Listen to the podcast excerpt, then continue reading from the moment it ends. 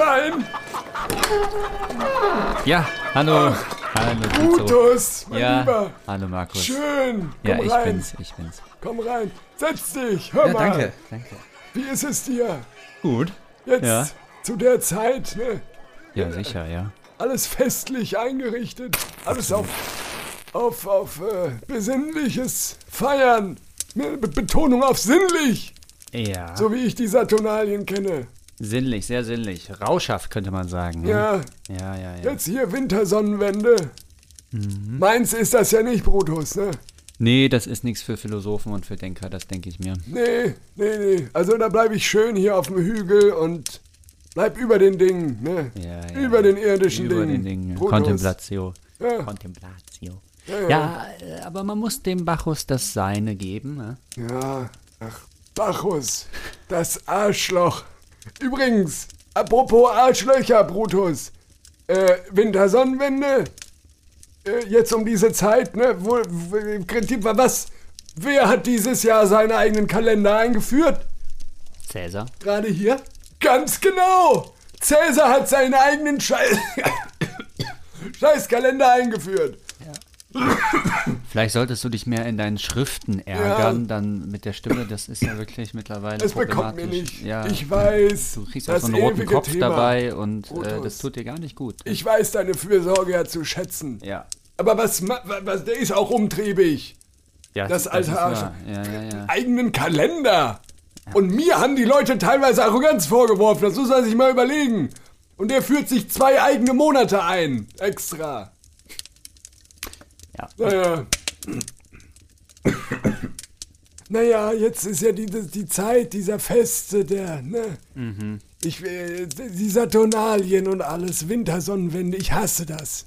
Ich hasse diese Familienfeiern. Also, ähm, es gibt ja nicht so viele Dinge, die du gerne hast, glaube ich, oder? Naja, hör mal, womit beschäftige ich mich mein ganzes Leben lang? Ja. Mit Politik Ja, oder Rhetorik? auch. Ja, und Philosophie. Ah, ah. Das macht mir immer Freude. Ja. Ja, das vergisst man bei dir oft. Ja. immer. Man sieht dich ja eher dann im Senat und dann redest du und dann Ja. denkt man gar nicht, dass du Politiker, äh, ich habe Philosoph das, bist. ich hab das schon immer verachtet, diese alten Säcke, die so griesgrämig werden. Fand ich immer schon scheiße. naja, was machst du denn jetzt hier, Saturnalien? Ja, ab jetzt werden die Tage ja wieder länger zum Glück. Machst du eine Parade mit oder was macht man da unten so? Ja, also Saturnalien, da kann man ja doch auch äh, immer ganz gut äh, bechern ne? Ja, ähm, und auch äh, ordentlich zupacken und zugreifen beim Essen. ja aber es ist auch, auch alles Mist für den Pöbel und die Plebejer, oder? Ich meine, früher, erinner dich mal, als wir uns noch nahe standen, äh, äh, ich, er und ich, Cla Claudius, ne, Verzeihung, Claudius, ist mir immer schon auf den Sack gegangen damit. Klacker, klacker, Claudius. Claudius, ja.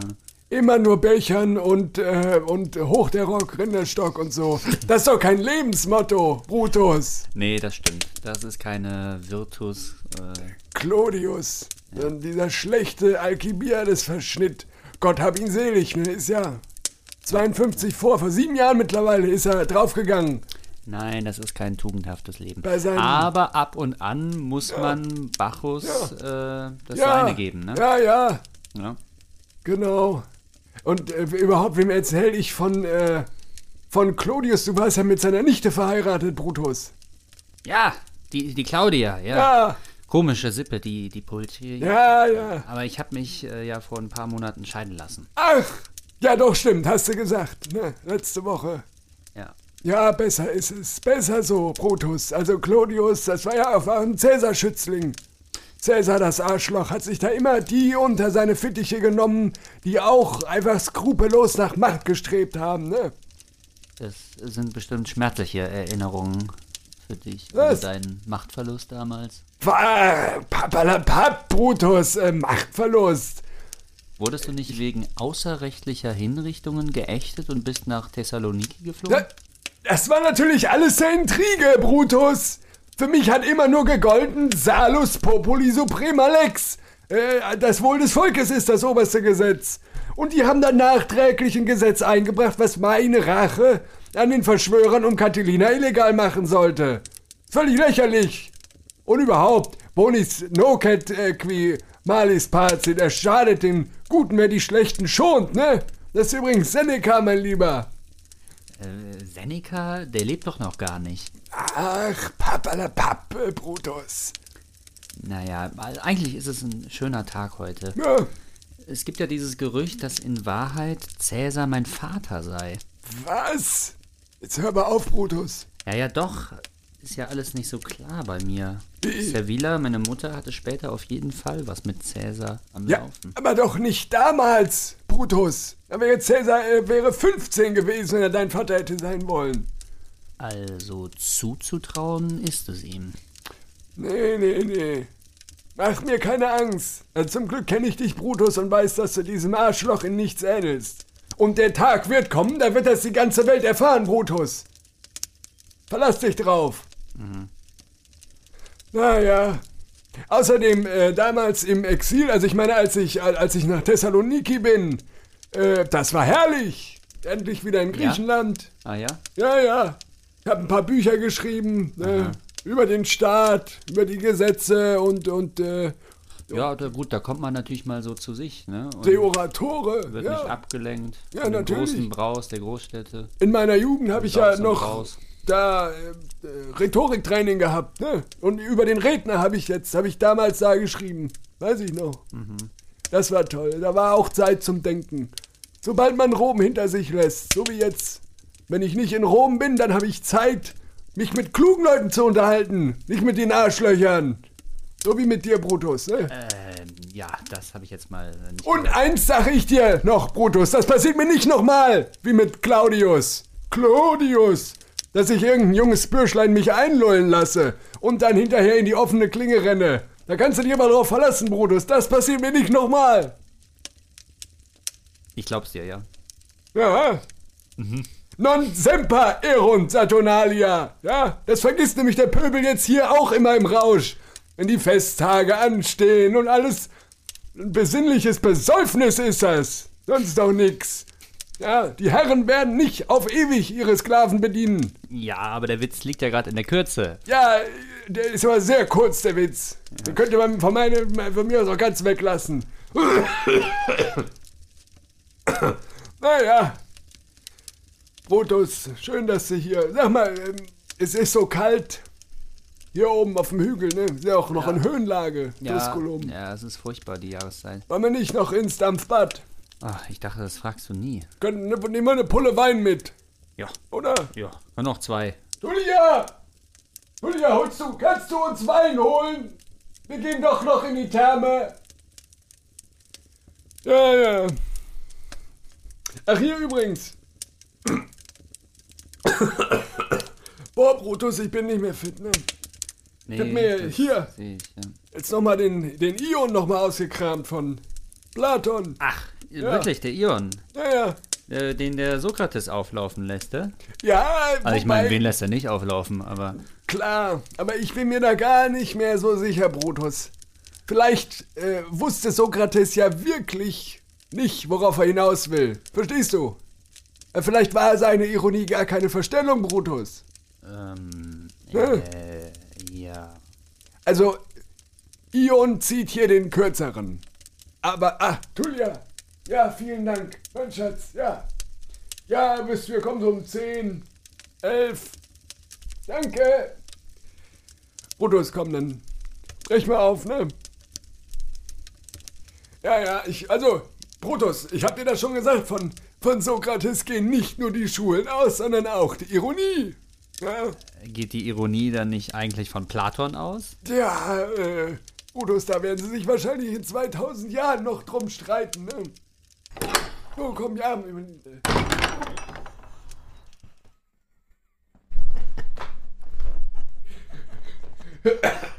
Soll ich dir ein Handtuch leihen für die...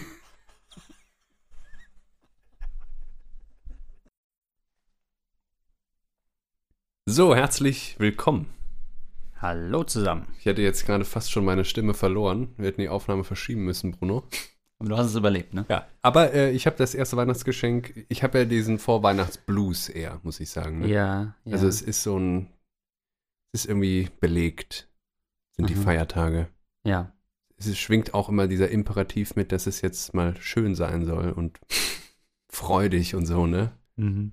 Und da bin ich ja ganz bei Cicero. Nee.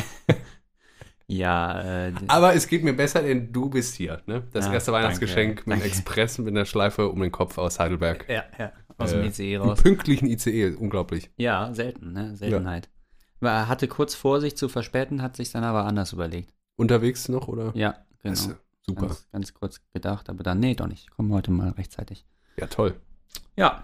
Ähm, was steht auf unserer Agenda? Ja, also das wird jetzt im Grunde Teil 2 von dem, was wir in der letzten Folge ähm, begonnen haben. Ähm, Wir setzen da jetzt nahtlos an eigentlich. An, An deinem Projekt des Interessantismus, ne? ja, genau, die Kategorie des Interessanten, wie sie bei Kierkegaard eingekreist wird, äh, in Anlehnung oder äh, in Kritik an der romantischen Philosophie, an der romantischen Lebensphilosophie.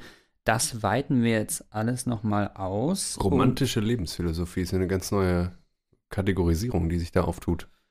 Ähm, damit meine ich natürlich nicht die Lebensphilosophie des 20. Jahrhunderts, sondern ich meine, dass die Romantiker eine bestimmte Philosophie gelebt haben. Ne? Naja, Also. ist, ich meine, klar, sie sind ja irgendwie sind's an der Schnittstelle. Das sind ja keine äh, strengen Akademiker oder so gewesen, sondern das sind ja Nee. Philosophen, die auch gleichzeitig Gedichte geschrieben haben. Naja. Ne? Und Schon alles noch Romane. Kopfmenschen, ne? Man könnte auch sie noch Kopfmenschen, aber aber, eben auch sehr sinnlich begabt mhm. und äh, in der Anschauung sehr begabt. Schöngeistige. Ja. Über einige werden wir sprechen, ne? Friedrich Schlegel spielt eigentlich zum zweiten Mal eine Eine ganz große Rolle. Hauptrolle. Heute. Eigentlich eine, fast eine Hauptrolle. Weil wir beschäftigen uns in, äh, in der Hauptsache äh, mit Kierkegaards Doktorarbeit über den Begriff der Ironie mit ständiger Rücksicht auf Sokrates. Das ist eigentlich so theoretisch der Höhepunkt oder die Höchstleistung in der Auseinandersetzung der Ironie, die man so im Abendland hat. Das sind so 300 Ja. Seiten. Also da ist dann alles eigentlich auch gesagt, was es über die Ironie zu sagen gibt. Und Kierkegaard hat ja auch letzte Folge schon die Hauptrolle, die zweite gespielt. Ja, ne? genau. Und er kriegt ja- heute eigentlich, die kriegt er fast auch nochmal. Die ja. haben ja ein richtiges Konzept hier beim Podcast. Das ist der Wahnsinn. Ja. Und ähm, machen wir aber, wir müssen ja vielleicht noch jetzt, wer, wer jetzt kurz davor ist abzuschalten, Ironie, ja und so weiter, vielleicht müssen wir die Leute ja noch ein bisschen motivieren. Also, äh, was liefern wir denn so an die Hand, lebenspraktisch jetzt? Weihnachten kommt auf uns zu, äh, Neujahr kommt auf uns zu, ne? Vor Neujahr hören wir uns dann vielleicht nochmal, aber Ja. Äh, ich weiß hilft die nicht- Ironie über die, über die Feiertage hinweg so? Nee. Nach dem Motto, den Humor nicht verlieren? Oder machen wir es jetzt noch schlimmer? Das können wir eigentlich nicht sagen. Äh, eher schlimmer. Eher schlimmer. Also dann besser jetzt gleich abschalten. Okay. Ja, also, dann äh, ich mache keine Werbung gefreut. für mich. Wir reden privat weiter, oder? Ja, genau. Machen die Mikrofone. ähm, ich nehme mal den Gesprächsfaden auf Ja. äh, aus von unserem Gespräch, das wir vor einem Monat geführt haben. Wir hatten ja bei Kierkegaard eben diese Problematik des Ästhetikers, der unter keinen Umständen er selbst sein will. Ne? Man Ja. denkt ja erstmal so, ist ja eigentlich nicht so eine große Sache, man selbst zu sein. Ne? Und äh, die Existenzialisten äh, ähm, ähm, und das Sartre, die äh, setzen das dann auch so schön pointiert und sagen, ja, die Menschen sollten sie selbst sein, ihnen bleibt ja gar nichts anderes übrig. Mhm. Ne? Also was auch sonst, ne? Aber es ist halt, Kierkegaard zeigt uns ja dann eben, Ja, außer die Verneinung, ne?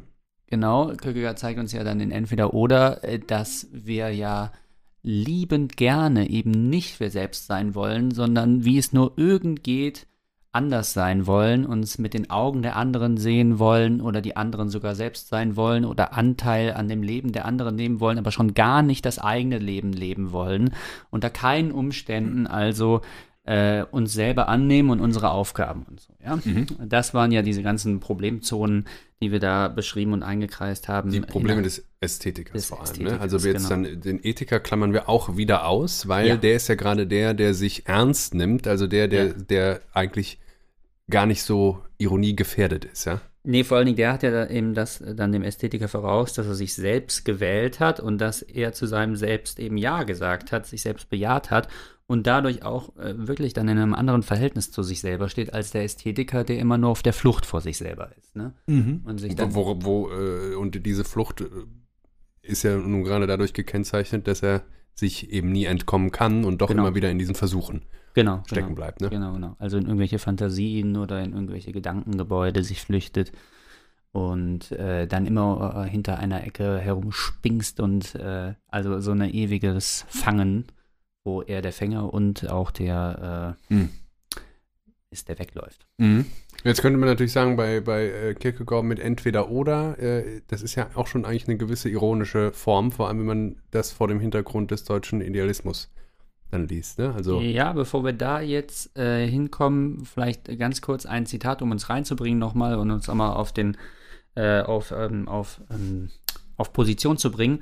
Äh, Clemens Brentano, übrigens jemand, äh, der auch gerade, äh, die- es gibt ja die, die Frühromantik, es gibt die Hochromantik und es gibt die Spätromantik und alle drei haben dann auch ihr Zentrum. Die Frühromantik war hauptsächlich in Jena oder von Jena gingen die frühromantischen Impulse aus und dann die Hochromantik in Heidelberg, da wo ich ja bin. Mhm, mhm. Und da hatten äh, eigentlich hauptsächlich äh, Clemens von Brentano und Achim von, ne, Clemens Brentano und Achim von Arnim das Sagen. Ähm, Die. Frühromantik in Jena, das war die berühmte WG unter anderem, Genau. ne? Friedrich Genau. Schlegel, Novalis ja, ja, ja. äh, Tieck, und Tieck.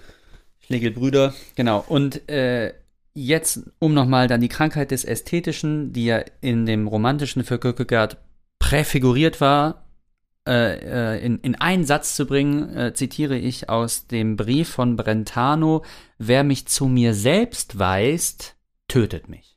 Mhm. Mhm. Also da ist genau das, was wir jetzt gerade schon versucht haben, wieder einzukreisen. Ne? Ähm, Aber da wir auch das äh, noch nicht verstanden, ähm, ja.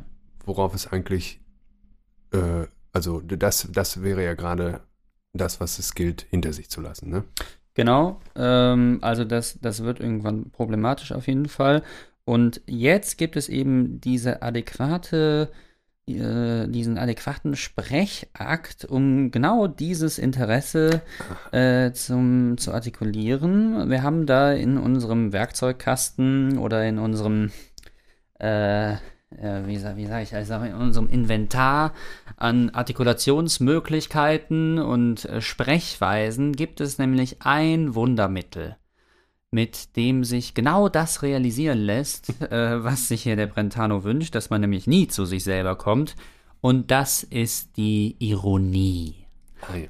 Und weil in der Ironie sage ich im Grunde Jein zu mir selbst. Ne? Weil ich sage Ja und Nein zugleich. Ich bejahe und verneine in einer Aussage, in einem Sprechakt und hebe das auf, was ich sage und beharre zugleich darauf. Mhm.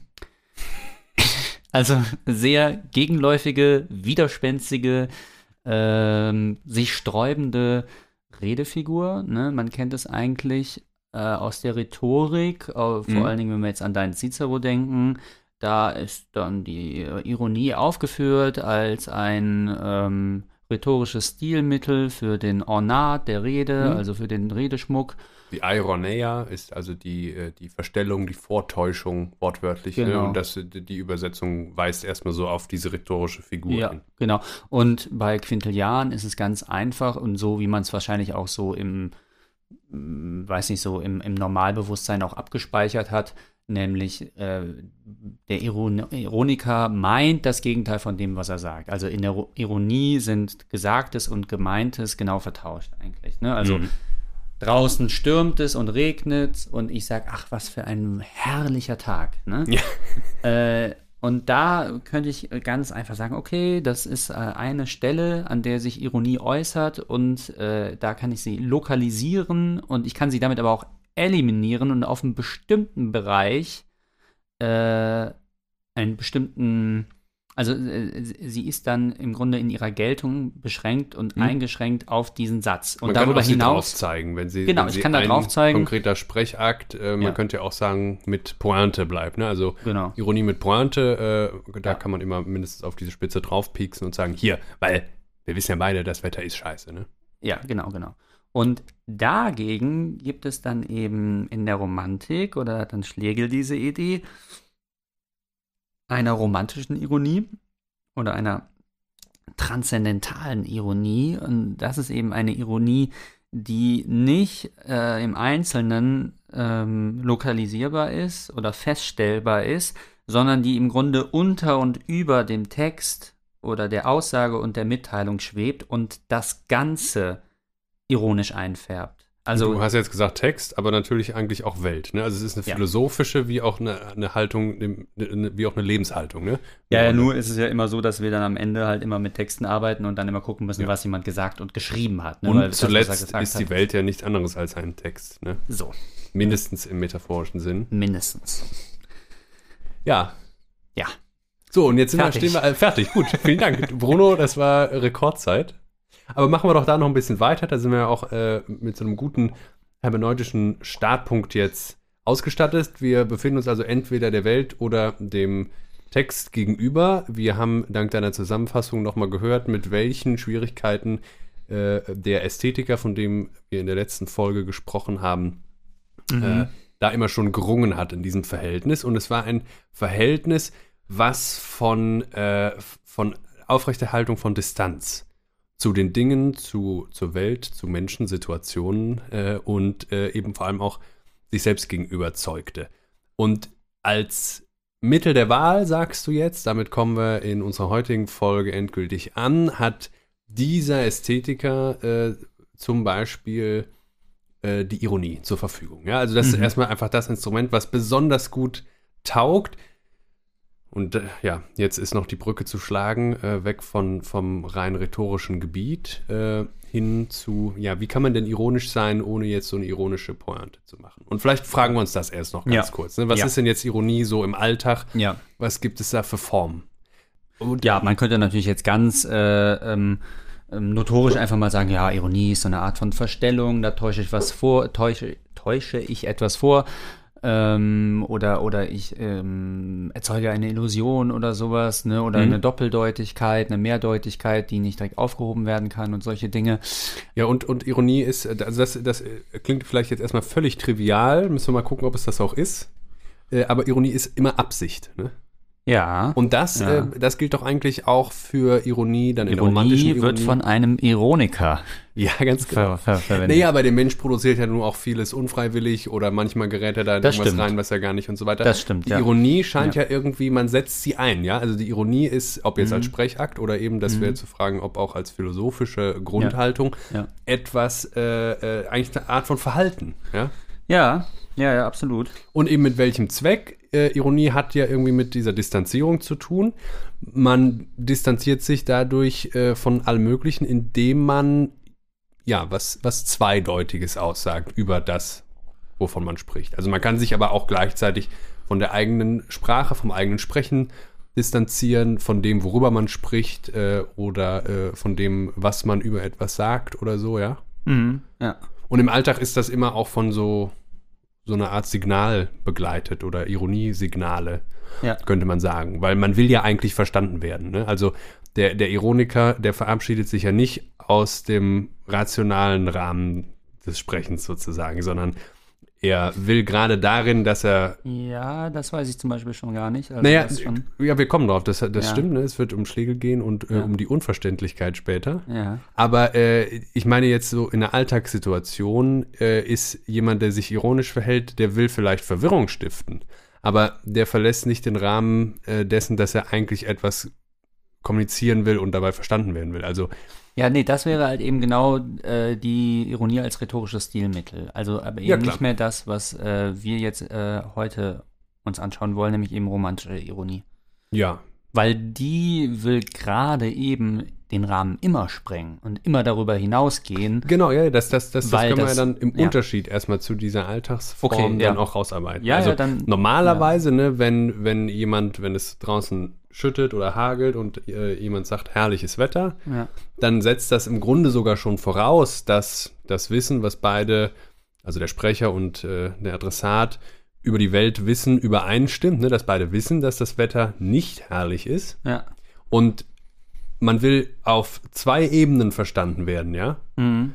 Also hier kommt schon sowas, man, man sagt das, was man wörtlich aussagt, Mhm. hat gewissermaßen referiert das auf zwei Ebenen Ja. Äh, äh, von Sprachverständnis. Deswegen können Kinder auch erst ab fünf Jahren oder so diese Fähigkeiten entwickeln, wenn sie ausreichend komplexe Ja. ähm, ja, Sprecherabsichten oder so. Ja, Ironie kommt eigentlich sogar fast können. erst bei jugendlichen Erwachsenen vor. Also Mhm. das ist wirklich etwas, was dann spät äh, irgendwie das Bewusstsein so als so eine Karte ausspielt oder entdeckt irgendwie als Mhm. eine Offerte.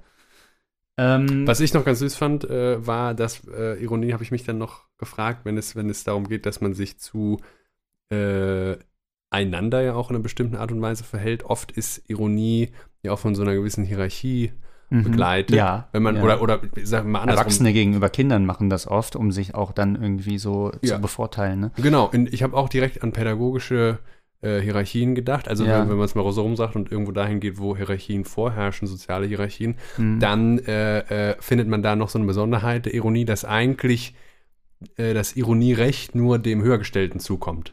Ja. So richtig, ne? Ja. Also stell dir vor, ähm, man kommt zu spät in den Hörsaal als Student, äh, ist uns beiden häufiger passiert und der Professor ist da schon und man ist also vier Minuten zu spät und alle Ja. sitzen schon Ja. und der Professor, der darf dann auf jeden Fall sagen, schön, dass wir alle pünktlich anfangen konnten. Ja, Der darf das sagen. Wenn, wenn dann äh, Mhm. fünf Minuten später der Professor noch mit den Kabeln nestelt und die PowerPoint nicht ans Laufen kriegt, dann ist es deutlich kritischer, wenn der Student reinruft, äh, Mhm. schön, dass wir alle pünktlich anfangen konnten. Ne? ja, Also da ist es ja, Ironie, äh, naja, aber gut, das ist trivial. Ne? Also ja. alle ja. Sprechakte haben möglicherweise auch sowas, so eine kleine Machtfrage enthalten. Ja. Ähm, was soll ich jetzt dazu sagen? Warte, warte, warte, warte. Du wolltest mir schon länger ins Wort fallen, jetzt hast du dich so lange zurückgehalten, Ja. dass es. dass ich schon vergessen habe, wie ich dir ins Wort fallen wollte. Ja, also wir, wir folgen jetzt mal ein bisschen Kierkegaard ähm, oder wir wollen, äh, schauen einfach in die äh, Geschichte der Ironie im Grunde. Und da muss man eben dann Kierkegaard recht geben, dass halt äh, der Erste, äh, der mit der Ironie ernst gemacht hat und der sie ganzheitlich, äh, ja wirklich, so, so Ja. muss man es echt sagen, äh, der sie ganzheitlich zum Tragen bringt und äh, äh, einfach nicht als rhetorisches Stilmittel, sondern als eine philosophische Grundhaltung entwickelt, war Sokrates. Der ja aber auch immer noch das rhetorische Stilmittel der Ironie. Ja, Mag, da äh, ne? können wir uns heute drüber streiten. Also das setzt er auch ein. Okay. ja. Ähm, und da gibt es ja eben äh, Sokrates, ist ja dann dieser berühmte Orakelspruch von Delphi, ist der weiseste aller Griechen, weil er weiß, dass er nichts weiß. Hm, hm. Also das ist die Grundhaltung von Sokrates, so hat er das gesagt. Ne? Ich weiß, dass ich nichts weiß, das sokratische Paradox. Ne? Ja. Also dann ist immer wie, weiß er dann was oder weiß er dann nicht was? ja, und die, die, ähm, die, die Ironie springt einem da erstmal gar nicht so sehr ins Auge. Ja. Ne? Wie, wie, wie, siehst du das auch so? Also warum würdest du sagen, springt es einem da nicht so ins Auge? Nee, man könnte einfach noch ganz äh, sagen, ja, ist einfach halt ein Paradox und Genau. denkt man nicht weiter groß drüber nach und hat er halt irgendwie äh, sich einen kleinen Scherz erlaubt oder so. Aber ähm, da steckt halt deutlich mehr hinter. Nämlich beides zugleich. Ja, genau. Also äh, das äh, hat seine höhere Richtigkeit und das müssen wir, aber da müssen wir jetzt hinkommen Ja. und das ist ein, äh, ein Weg. Aber ich versuche ihn zu gehen und ich werde stolpern und du äh, hilfst mir dann, wenn ich auf die Schnauze Ich versuche fliege. Ne? Ich versuche auch direkt den ersten Stein ins Rollen zu bringen. äh, nämlich erstmal mit dieser landläufigen Meinung zur, wenn man Sokrates hört. Ja. äh, oder sokratische Ironie. Äh, Sokrates hat sich eben einfach verstellt und klein gemacht vor seinen Gesprächspartnern, ja. ähm, um die dann belehren zu können und, und auflaufen zu lassen, ne? mit allen Das kann man eigentlich schön mit äh, dem Aperçu, Aperçu sagt man? Aperçu. Aperçu Aperçu. von äh, Wild äh, abdecken. Äh, Kuckuck. Abdecken, der ja gesagt hat, Bescheidenheit ist die schlimmste Form der Arroganz. Ne? Ja, Das ist das. Ne? ja, und aber dieser Sokrates, äh, genau, das, das wäre in der Tat dann der arrogante Sokrates auch, ne? wenn der Mhm. sich nur verstellt hätte. Ja, Ja, das, völlig Arschloch richtig. tut so, als würde er nichts wissen, aber weiß alles viel besser. Ja, die Bescheidenheit ist Ja. vorgetäuscht. Ja, ja, genau. So, Und dann ist aber die, die interessantere Frage, die dann das Feld, äh, was du beschreiben willst, öffnet, äh, ob die sokratische Ironie äh, nicht in dieser, in ja, so einer bestimmten Form der, der Verneinung Ja. äh, was sehr Authentisches hat. Ja? Also Ja. es ist nicht nur Verstellung, sondern wie Sokrates es ja auch dann in den platonischen Dialogen jedenfalls sagt, die, die äh, seine Hebammenkunst, die Mäeutik, das ist eben keine Verstellung, sondern das ist, äh, Ja. ja. was ist es denn? Was, wo kommt denn da die Ironie ins Spiel bei Sokrates? Ich zitiere dich, äh, äh, ja. ich zitiere dich da kurz selber. Du schreibst nämlich, Sokrates, der konsequenteste Ironiker, entzieht sich durch die permanente Selbstverneinung, ja, Effekt seiner ironischen Grundhaltung. genau. Also äh, das, was ja äh, Sokrates dann im Grunde demjenigen voraus hat, der davon überzeugt ist, dass zum Beispiel Wissen die und die Struktur hat oder dass äh, das Absolute das und dieses oder jenes sei, ist halt eben, dass er gar nicht erst so doof ist oder so beschränkt, dass er eine Aussage tätigt, was dieses sei oder was es nicht sei, ja, weil durch die Aussage verendliche ich das, äh, das, äh, das Objekt meiner Erkenntnis, also den Gegenstand der Erkenntnis, ja. Mhm. Und die Ironie hat eben den, den Vorteil, dem gegenüber den erkenntnistheoretischen Vorteil, dass sie das, was sie sagt, auch zugleich wieder zurücknimmt, aber dadurch, dann ist halt eben die große Frage, okay, hat er dann nichts gesagt, ja? Also hätte es dann auch sein lassen können, oder ist da ein Wissen enthalten dann in diesem äh, 1 minus 1, was das im Grunde ist, Mhm. ne? Weil es Mhm. ist eine Hinwendung und dann wieder eine Abwendung, Mhm. ne? Also Mhm. es ist ein Hin und es ist ein Her, ne? Also es Mhm. ist, äh, Ironie ist sehr verwandt dem, was dann bei Hegel eben Dialektik heißt. Ja. Und es kommt deswegen bei Kierkegaard nicht umsonst au- auf den Plan, weil Kierkegaard das dann eben im Horizont des deutschen Idealismus deutet als eine Wirkungsweise oder als ein Ausdruck und ein Reizmittel von Subjektivität. Da bin ich jetzt ein bisschen zu weit vielleicht schon gesprungen. Ähm, also, Ja, aber der Hinweis auf Hegel erstmal, also da bei Hegel ist ja auch zum Beispiel die, die, die berühmte Figur der doppelten Negation, ne? ja, Also äh, damit äh, bin ich nicht einfach beim, äh, ja, ne, also beim zweifach falschen oder irgendwie so, sondern Genau. da tut sich eine Ja, neue genau. Kategorie Also auf. äh, das ist auf jeden Fall die Idee, dass da halt äh, das sich nicht quantitativ verrechnen lässt. Also dass äh, ich die Aussage, die ich demontiere in der Ironie, dass die Demontage dieser Aussage nicht das gleiche ist, wie äh, die Aussage gar nicht zu tätigen. Ne? Mhm. sondern äh, das hat irgendwie schon, macht schon einen Schritt voraus oder sogar dann mit, um mit äh, Sokrates, bei Sokrates zu bleiben und in der Kierkegaardschen Deutung einen Schritt zurück, Mhm. ja, äh, weil ähm, die große Idee eigentlich oder die, die Kernthese dann bei, bei äh, Kierkegaard ist eben, dass sich das Ironische bei Sokrates als das Negative äußert. Das heißt, dass er dann immer genau durch die Negation aller konkreten Bestimmungsweisen äh, diesen erkenntnistheoretischen Vorteil sich erspielt. Mhm. Ähm, vielleicht. Also interess interessant fand Hier, ich. also da, da wird das ganz kurz gesagt, auf Seite 16, ganz am Anfang des Buches. Ähm, da schreibt Kierkegaard, sagen wir nun, dass die Ironie das Substanzielle in seinem Dasein ausmachte, also in dem Dasein von Sokrates. Dies ist freilich ein Widerspruch, soll es aber auch sein. Und setzen wir des Weiteren voraus, dass Ironie ein negativer Begriff ist, so sieht man leicht, wie schwer es wird, das Bild von ihm festzuhalten, ja, dass es unmöglich zu sein scheint oder doch zumindest ebenso mühselig wie der Versuch, einen Kobold abzubilden mit der Kappe, die ihn unsichtbar macht. Mhm. Also das ist das große Problem, ne? Erstens kommt Sokrates nur in den Dialogen von Platon vor, hat selber nie was aufgeschrieben, das heißt, wir müssen ihn immer von seiner Darstellungsquelle emanzipieren, Mhm. ja, und herausschneiden. Und zweitens ist alles, was er gesagt hat, ironisch getüncht. Also, was kann ich dann für bare Münze nehmen? Was kann ich ihm zuschreiben? Welchen positiven Inhalt? Ne? Ja, also das fand ich eben auch das Interessanteste. Und da wundert es mal gerade äh, für alle und mich, ob ich das richtig verstanden habe, als du gesagt hast, eine ironische Aussage über irgendetwas äh, ist eben äh, keine positive, in dem Sinne, dass sie Ja. sagt, so ist es, ja, hier Ja. erfasse ich Folgendes Mhm, oder das mhm. ist das Absolute, das ist das Ganze, das ist das moralisch Richtige und so Ja. weiter. Ähm, und äh, das insofern ist sie negativ, ja, also sie Mhm. macht, sie trifft keine positive Aussage, aber sie ist eine offenere Art, äh, die eben immer noch erlaubt, eine Aussage zu treffen. Also Genau. ich. Und was in diesem Doppelcharakter der ironischen Aussage, wenn wir das jetzt mal, können wir das bei Sokrates auch schon als Jein sagen, charakterisieren? Ja, also, aber dann eben in der Also Kierkegaardschen. ja und nein, sozusagen. Ja, ungefähr so, ja. Äh, und wo, worin, wo, wie gewinne ich dann den, also da, zunächst mal kann ich ja aber sagen, egal ob der, was für ein Ertrag dabei rauskommt, ähm, Mhm. der erkenntnistheoretische Vorteil ist, ich kann meine Aussagen auf viel mehr Gegenstände richten, ja. Nämlich Genau, zum Beispiel solche, alle. die sich prinzipiell äh, dem, dem, äh, der positiven Benennbarkeit entziehen, ja. Nee, nee, also vor allen Dingen äh, der, der Gegenstandsbereich, ich weite den ja immer weiter aus Mhm. durch die Negativität. Es ist nicht das, es ist nicht das, es ist nicht das, es hat äh, keine Flügel, es ist nicht rot, es ist nicht krumm, es ist nicht bunt, es krächzt nicht, ja. Mhm, mhm. Äh, durch die Negation Es ist ein all- Mensch. ja, das muss ein Mensch sein. Ne? Das heißt, Sokrates sieht im Grunde die Unzulänglichkeit aller Mitteilungs- und Aussageformen, ja. Und die Ironie hat ein Wissen davon und äh, kommt in diesem Bewusstsein zustande, ja. Aber wieso ist er dann Ironiker und kein Skeptiker? Ja, das ist eine gute Rückfrage.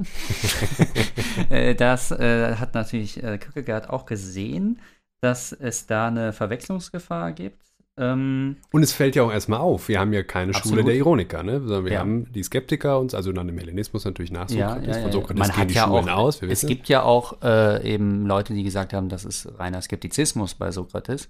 Wir haben die, wir haben die Kyniker, die sind, die sind schon Ja. phonetisch näher dran. Wir haben äh, alles Mögliche, aber wir haben, wir haben ja nicht die Ironiker.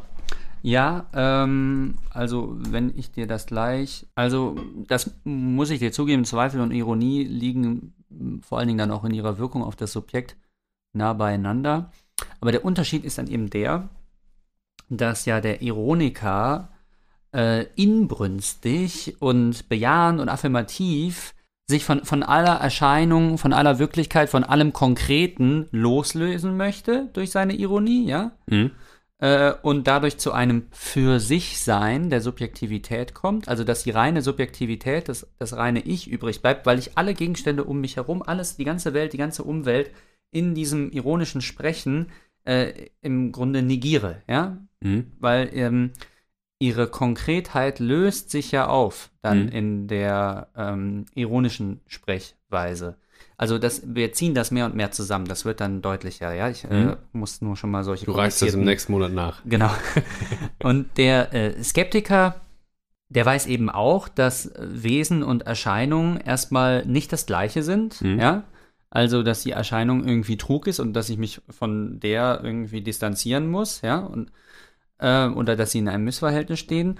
Und nun ist es aber so, dass der Skeptiker im Grunde ja immer unglaublich darunter leidet, wenn er die Erscheinung preisgeben muss und wenn er die Wirklichkeit äh, verliert. Der, der Skeptiker äh, leidet im Grunde darunter, dass er immer wieder feststellen muss, dass die Erscheinung nicht dem Wesen entspricht. Mhm. Und der Ironiker ist einen Schritt weiter, und das ist wirklich auch wichtig und gut, dass du es gefragt hast, weil der, der Ironiker weiß und geht von dem Missverhältnis grundsätzlich aus, dass das Wesen nicht der er er Erscheinung entspricht. Und deswegen setzt er nicht überall ein Fragezeichen hinter, Mhm. sondern er ist selbst das Fragezeichen sozusagen. Ne? Er macht sich selbst schon zum Fragezeichen. Ähm, also das heißt, der, der Skeptiker ist dann immer wieder enttäuscht, wenn er feststellen muss, ja, habe ich ja wieder recht behalten und wieder Ja, ist es genau. kein echtes Wissen und dann ist der der der der Sokratiker dann oder der der ähm, Ironiker sagen ja ja klar natürlich das musst du ja auch einfach nur noch bejahen da muss halt einen Schritt weiter gehen ne Mhm. natürlich es ist alles äh, nicht wahr. Und es wird auch nicht wahr werden. Und du brauchst auch gar nicht weiter zu suchen im Einzelnen sondern nimm das doch schon als eine Selbstverständlichkeit und bau darauf auf. Also der, der, der Skeptiker, der, wie du gerade gesagt hast, der, der ist dann enttäuscht, wenn er seine erkenntnistheoretische Grundannahme, dass es nämlich Ja. kein eindeutiges Erkennen gibt, ja. immer wieder bestätigt findet. genau. Äh, wohingegen der Ironiker sagt, naja, eigentlich hast du vielleicht äh, den, den, das, das, das Wesen von Wissen Ja. missverstanden und du Ja. oder, oder du fragst noch falsch. Was würde der Ironiker dem Skeptiker zurufen? Also, weil da scheint ja dann so eine, in, in, in, in dieser Art ähm, für den Ironiker ist ja, ist ja Erkenntnis möglich, ne? Mhm. Über diesen, ja über Umweg. dieses um, um, diesen Umweg des Fragezeichenwerdens und, Ja. und Jeinsagens.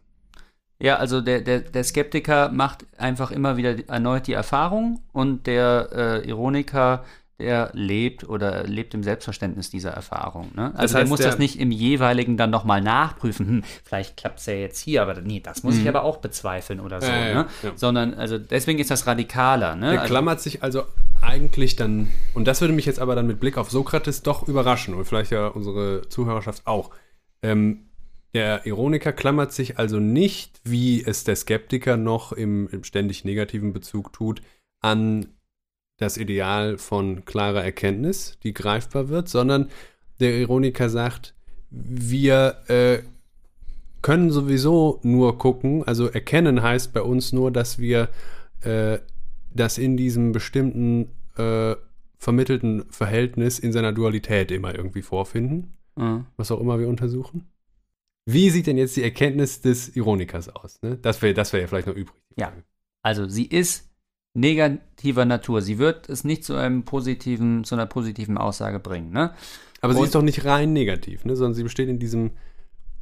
Ähm, bei, also jetzt in der Kierkegaardschen Deutung von Sokrates erstmal schon, aber ähm, natürlich gibt es, das muss man sich auch klar machen, es gibt halt unglaubliche Arten, äh, unglaublich viele Arten von Ironie, Unterarten, Überarten.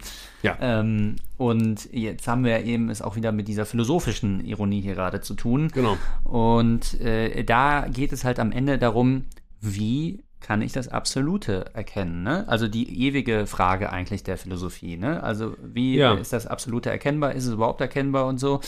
Und äh, da ist natürlich auf dem Weg zum Absoluten, ähm, also Kierkegaard sagt, das Vorgehen von Sokrates ist eigentlich ein ständiges, ähm, ein ständiges, abstrakteres, äh, abstrakteres Fassen der Abbreviatur des Konkreten. Mhm. Also, ich weiß nicht, äh, jemand äh, spricht vielleicht davon, wie verliebt ist und beschreibt seine Gefühle und wie toll dieser Mensch ist. Und dann kommt jemand und sagt einfach, ja, du bist halt verliebt. Ja, Du hast dich halt verliebt. ja, ja. Und dann wurde diese ganze Gefühlswelt, die äh, von diesem Menschen beschrieben wurde, auf einen Begriff gebracht. Ja? Voila, ja. Das ist also eine Abstraktion im Grunde oder eine Verbegrifflichung. Ne? Mhm. Also so sehr rationale oder auch zynische Menschen kommen gerne Ja. mal mit so etwas um die Ecke. Die Ne? kommen gerne mit Begriffen. Schmeißen dir sowas an den Kopf und dann so, hm, Da wird die individuelle äh, Ja, und- Erfahrung und, und Bedeutung von, von Sinn und so weiter gerade Genau. geschildert und das genau, genau, genau. wird irgendwie in diesem Also Zug das gleichzeitig ganze, das ganze Anschauungsmaterial, ne, also das heißt das Konkrete, die Materie, die äh, wird dann im Grunde ähm, unterschlagen und, und aufgelöst zugunsten einer Abstraktion, die sich dann äh, in Richtung des Absoluten bewegt. Ne? Mhm. Und das Ironische ist halt eben dann diejenige Form, die versucht, innerhalb des Abstrakten das Absolute Mhm. zu, ähm, zu Angesicht zu bekommen, sozusagen. Ne? Das ist die Idee dann Das, bei. das ist ja auch so ein bisschen das Gefühl oder das Bild, was sich immer in den, in den, äh, äh, ja, in den platonischen Dialogen, also äh, äh, du- durch Sokrates vermittelt.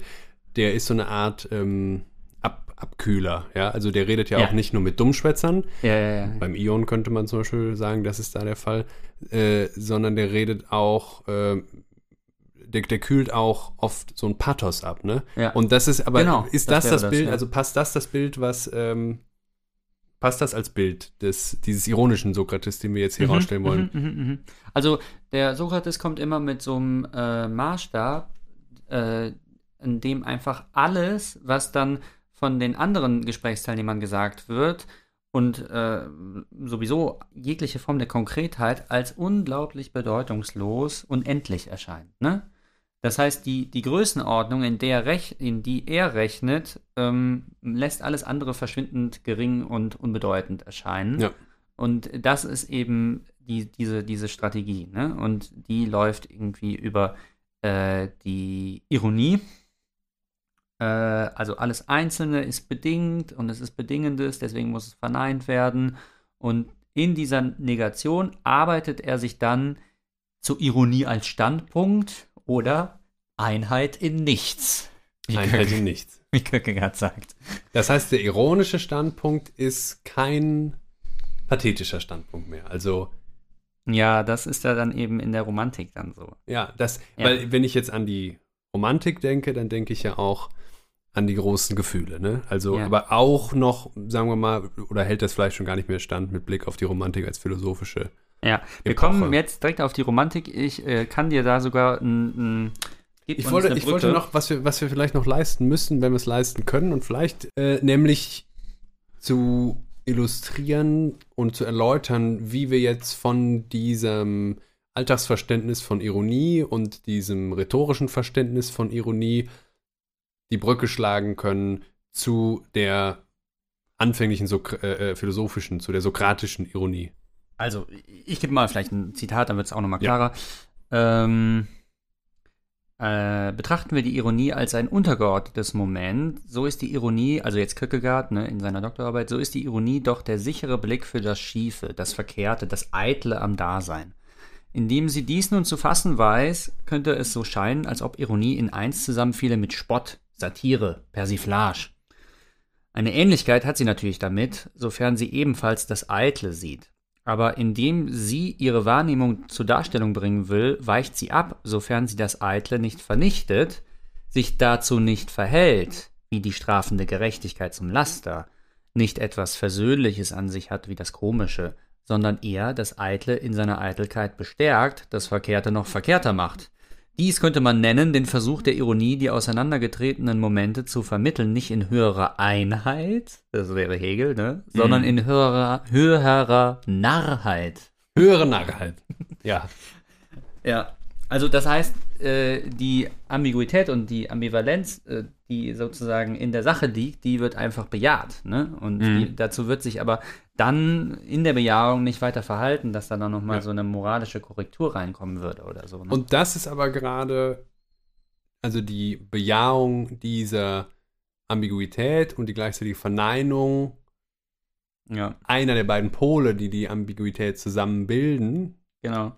Also das, da da Pole kommt ist das dieses neue richtige- Erkenntnispotenzial auf. Ja. Pole ist das richtige Stichwort, Mhm. weil es geht eigentlich darum, äh, dass die Ironie diesen Effekt hat, dass sie eben alles zum Schweben bringen kann, ja. Nämlich sofern ich ja die Dinge einerseits von mir abstoße durch Verneinung und andererseits ja aber auch mehr als Verneinung tue, ne? Weil äh, ich weiß, da ist es ja positiv, dass ich nichts weiß, ne? Und dann wird es wieder negativ. Also das heißt, da ist eine positive und eine negative Kraft am Werk und das sind also wie so zwei Magnetpole, die äh, ein Spannungsverhältnis aufbauen über jeglicher Bezugnahme auf die Welt. Ne? Mhm. Und dadurch ähm, ist halt diese Idee, dass dann äh, Sokrates die ganze Zeit schwebt. Ne? Und Aristophanes hat es kapiert, der, Komik, der Komödienschreiber. Mhm. Ne? Und der lässt den dann auftreten, das ist eigentlich ganz witzig, in einem Korb. Und Sokrates hängt dann in diesem Korb. Ja, Also so eine Art Deus Ex ja. Calio. Ja, sozusagen, genau. Äh, warte, das ist, ähm, da freut sich Kierkegaard besonders, weil der sagt, ja, so muss man es machen. Genau, der hat's kapiert. Äh, der Ironiker ist allerdings leichter als die Welt. Andererseits jedoch gehört er der Welt noch an. Er schwebt dem Sage des Mohammed gleich zwischen zwei Magneten, zwei Polen, Hm. könnte man sagen, ne? Wäre nun der Standpunkt des Sokrates der der Subjektivität gewesen, der der Innerlichkeit, so wäre es auch nach dem Maßstab des Komischen unrichtig gewesen, ihn auf die Art des Aristophanes zu verstehen. Denn allerdings ist die Subjektivität verglichen mit der Substantialität des alten Griechentums im Schweben, aber sie ist im unendlichen Schweben und es wäre dann, äh, Das hat er dann gut profanisiert mit dem Korb, ne? Das unendliche Schweben im ja, Korb. Also ja, ja, da hat er es auf die Bühne geholt. Bruno, bevor du auch äh, völlig äh, abhebst und auch nur noch schwebst, ähm, ziehe ich dich noch mal ein bisschen runter in deinem Korb und äh, hilft uns denn jetzt vielleicht an der Stelle noch mal das extrem aufwendige Hörspiel, was wir vorproduziert haben, wo auch wieder ein antiker Philosoph auftritt, Ah. Ja. Pyrrhon, mit Ja. einem seiner Schüler, sein Meisterschüler, ne? seinem Meisterschüler. ja, ich Ja, glaube, das ist auch eine entscheidende Prüfungssituation gewesen. Es ne? ist eine Prüfungssituation. Ähm, der Meisterschüler von Pyrrhon, ich glaube, er hieß ähm, Peter, hat, der mu- muss sein Examen bestehen, ne? So irgendwie. Simiert Und es kommt zu diesem, zu diesem absoluten äh, äh, Showdown ja, da genau, das ist eigentlich die in der griechischen Ja, wir haben, äh, Mittagshitze. einen ganz kleinen Teil rausgeschnitten aus dem ganzen Prüfungsgespräch. ja, das und das sind eigentlich, das sind die besten, besten Stellen. Die besten Zitate sind da drin enthalten. Äh, Ja, und und auch die komplexesten Gedanken. Die komplexesten, ja. Aber es hat es zog sich über mehrere Stunden, was wir, was Ja. wir jetzt hier auf einer Minute. Dann, wir spielen das ab und daran lässt sich nochmal was illustrieren, Bruno, auch ja. dann auf dem, auf dem Weg äh, in die Romantik, auf dem wir uns ja scheinbar schon wieder befinden. Gut, dann erstmal hier Kamera ab, Ton läuft.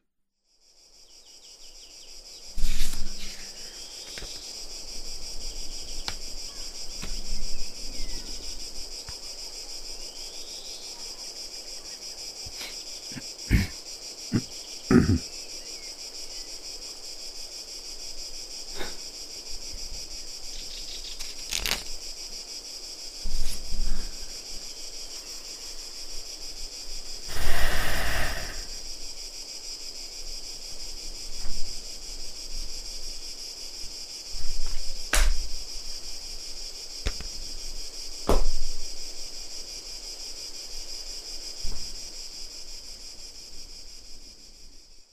Ja, die Intensität, also die Luft flirrt, ja, und das nicht nur wegen der lauten Heimchen. Äh, was wir da jetzt, was, wessen sind wir da jetzt Zeuge geworden, Bruno? Ja, äh, das war, äh, das hast du ja schon gesagt. Wer, Ne? Also, wer zuletzt schweigt, schweigt am besten, ja. Also diese, man muss ja auch sagen, wenn dann ein Schüler auf Augenhöhe seines, seines Meisters, seines Lehrers gerät, ist es immer eine ganz besondere äh, Intensität, finde ich. Ja. Also ein Kampf der Giganten. also ich finde, dass also diese, Es was natürlich- vielleicht ein bisschen übertrieben haben, ist Über- aber über immer noch in Audio- jeder Begegnung eines Philosophiestudenten mit einem anderen irgendwie als so ein Minimum ist das da, weil im Grunde man will nicht den ersten Satz sagen, weil man macht sich dreckig, ne? Also ähm, bei, bei Beckett gibt es auch dieses Zitat, also äh, wer in die Arena geht, der macht sich die Stiefel schmutzig oder sowas. Ne? Also wenn Hm. du halt die Wörter in, in den Mund nimmst, dann hast du dich schon irgendwie wieder eingeschränkt und bist du schon wieder irgendwie, kannst auf was festgenagelt werden. Hast du was gesagt, dann musst du dazu stehen, dann folgt daraus was, dann kannst du äh, da irgendwie überführt werden. Ne? Ja. Und wenn man dann ganz, ganz, ganz, ganz viel den ganzen Tag gelesen hat und dann äh, auch schon jahrelang und so, dann ist man sich fast zu schade, diese erste, Tät diese erste Aussage zu tätigen Ja. und will das eigentlich, weil das ja so beschränkend ist, Ja. ne, Ja, zu sprechen ja. Äh, gegenüber dem reinen Denken. Ne? Also Ja. der reinen Abstraktion ist ja die Sprache erstmal was unglaublich Plumpes ja. ähm, oder kann es äh, erstmal so erscheinen. Gibt es jetzt natürlich Leute, die erbost widersprechen würden, aber Ja, die nein, gehen nein. einfach nicht weit genug zurück, würde ich auch sagen. Und äh, genau, deswegen, ich habe immer so das Gefühl, das ist auch noch so äh, zwischen jedem Philosophen, der einen anderen trifft, ist das so als so Es partiell so ein so, eingespeist, was- eingesplittert in diese Begegnungen. Es hat was von der, von der Kampfkunst, ne? Also wo, wo Ja. Viele Kampfkünste haben ja dieses Prinzip, man, man äh, verteidigt sich eigentlich, aber auch der Angriff, den man selber startet, der braucht schon die Initialenergie des Gegners, die man aufnimmt und umwandelt Mhm. und so weiter. Das heißt, ähm, ja, wer jetzt hier gesiegt hat, das ist tatsächlich historisch nicht überliefert. Ja, das wissen wir nicht, ja. Aber ich glaube, weil es ja sein Meisterschüler war, ist er da mit Bravo durchgekommen, ne? weil das ist ja, die Ja. Hauptidee gewesen bei Pyron, ne? Schnauze halten. Ja, naja, wenn es sein muss, jedenfalls. aber das, äh, aber so Stichwort, ne, das wäre ja nochmal eine skeptische Konsequenz, dann einfach zu gar nichts mehr irgendwas zu sagen. Gerade Ja. das reißt der Ironiker ja ein. Ja. Ne? Also eben, Genau, eben aber es gibt trotzdem halt- was zu sagen, obwohl es aussichtslos ist. Ja, ja, aber es gibt halt diese Szene, Aussicht die begeistert Kierkegaard eben auch, diese Szene im Symposion, wo dann Sokrates so ins, zwischen den, äh, zwischen den, zwischen dem Geschehen auf einmal so einfach so vor sich hin starrt. Und dann ist halt eben die Frage, ah, also weil das, das geht als so ein Urbild von Sokrates in die äh, Geschichte ein, wie er da sitzt. Äh, Die haben ja alle gesoffen ne, und sind ganz schön verkatert und dann wollen sie sich ja darüber unterhalten, was das Schöne ist. Ne? Und dann schaut Sokrates einfach so in Start ins Nichts und dann kann man natürlich einmal denken, ja, Kontemplation. Ne? Also da Ja. ist er jetzt so ganz tief einfach in der Materie drin und dringt in sie ein, dringt in das Wesen hinein. Der Blick, der äh, von den Erscheinungen absieht und in das Wesen der Welt, in das Wesen der Dinge hineinschaut. Oder Oder Hacke. Ja, das, genau, einfach in dem Sinne-. Dass er einfach ins Nichts starrt. Ja, ja, ja, ja. Und äh, das lässt sich äh, Kierkegaard natürlich wieder gefallen, weil das ja genau seiner Interpretation zuspielt, äh, dass man nämlich ihm sagt, dass äh, Ironie als das Negative begriffen werden muss, äh, wo man dann irgendwie immer nur dasjenige verneint, was es nicht ist. Ne? Ja. Und äh, nicht den positiven äh, Inhalt beschreibt und so. Und damit wäre halt wieder diese Einheit in nichts. Ne? Also dieses freilich sophistisch und sehr, sehr dialektisch. Jetzt nimm doch mal die Ja. Kritik äh, dem eigentlichen Gegenstand vorweg, bevor wir uns in der Popmusikanalyse anhören, was auch um Weihnachten so romantisiert und nostalgisiert. Äh, Kierkegaard leistet ja eine Kritik an der Romantik. Genau, ja, da müssen wir jetzt nochmal hinschauen genauer, weil die Romantiker sind dann die ersten, die das aufgreifen, diese sokratische Verwendungsweise der Ironie. Und sie eben umformen möchten, auch zu so einem ganzheitlichen äh, Mittel. Und auch eben diese Idee haben, ah, das kann doch eigentlich dasjenige oder diejenige Sprechweise sein, mit der ich das Absolute adressieren kann, mit der ich über das Absolute sprechen kann. Ne? Und aber du hast es schon gesagt, äh, in deinem, in deiner Zusammenführung von der, in deiner Rede vom, von der romantischen Lebensphilosophie, Äh, gegenüber Sokrates tritt vielleicht hinzu, dass man sich in der romantischen Ironie als Grundhaltung auch dem, ähm, ja, dem, dem lebendigen Treiben gegenüber in so, eine bestimmte, Mhm. in so ein bestimmtes Verhalten setzt. Aber dann stellen wir das hinten an und hören jetzt erstmal die Popmusikanalyse mit Maxim Klusch.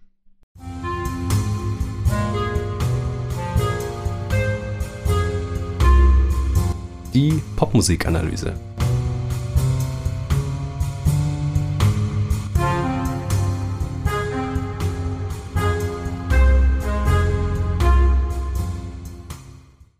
Heute mit Last Christmas von Wham, veröffentlicht im Dezember 1984 und seitdem jedes Jahr wieder in den Charts. Aus dem aktuellen Anlass heraus, wieder einmal im Spannungsfeld zwischen zeremonieller Liebe und Weihnachtsmarktsuft zu stehen, heute die erste Retroanalyse. Man muss zuallererst feststellen, Last Christmas polarisiert. Auf der einen Seite gibt es die, für die dieser popmusikalische Saisonklassiker zu jedem Weihnachtsfest dazugehört, ja im Dezember geradezu die Weihnachtsstimmung miterschafft, somit fast zeremoniell verwendet wird. Andererseits die, die Radios lieber aus ihrem Leben verbannen wollen und, wie sie selber sagen, es einfach nicht mehr hören können. Schauen wir uns den Song mal genauer an. Weihnachten gilt als das Fest der Liebe. So ist es auch kein Wunder, dass die Popmusik, in der es ja beständig um die Erhöhung und die Ästhetisierung romantischer Geschichten geht, das Sujet des Weihnachtsfests bestens strukturell in sich integrieren kann. Dabei geht es nicht mehr um Religion, wohl aber um Rückwärtsgewandtheit. Auf der Folie der postreligiösen Zeremonie, die hier noch wegen ihres schönen Oberflächenscheins bedient wird, kann sich die Popmusik wunderbar entfalten. Last Christmas I gave you my heart, but the very next day you gave it away. George Michael singt über das letzte Weihnachten, an dem er sein Herz an jemanden verschenkt hat, derjenige es aber schon am nächsten Tag wieder weggegeben hat. Ein Herz weggeben. Der Duktus des Songs kündet von dramatischen Erfahrungen des Scheiterns einer Liebesbeziehung. Und doch ist die Vorstellung desjenigen, der plakativ sich bindet und nach wenigen Tagen seiner Liebesbemühung wieder abgewiesen wird, gerade ob seiner Künstlichkeit und Jugendlichkeit, hier ein bisschen lustig. Einer verliebt sich und zack ist das Herz wieder weggegeben. Ein böses Spiel, eine Ironie des Schicksals. Aber wo ist das Herz jetzt? This year, to save me from tears, I'll give it to someone special. Aus der Rückschau wird in die Gegenwart gesprungen und ein Zukunftsplan geäußert. Beachtlich bei diesen Zeilen ist die Funktionalisierung der Beziehungsinitiierung. Um mich vor den Tränen zu retten, so heißt es, werde ich es jemandem Besonderes geben. Der Schmerz, der der Vergangenheit also immer noch zukommt, wird hier lediglich durch eine neue Liebe überdeckt. Der Ich-Erzähler gleicht einem wirren Romantiker, der ausgehend einer einzigen vergangenen, vermeintlich wahren Liebe diese Vorstellung nun auf etliche neue Personen überträgt und dabei notwendig hinkt, denn er ist dem Vergangenen verhaftet. In dem Text heißt es, jemandem Besonderes wird das Herz gegeben.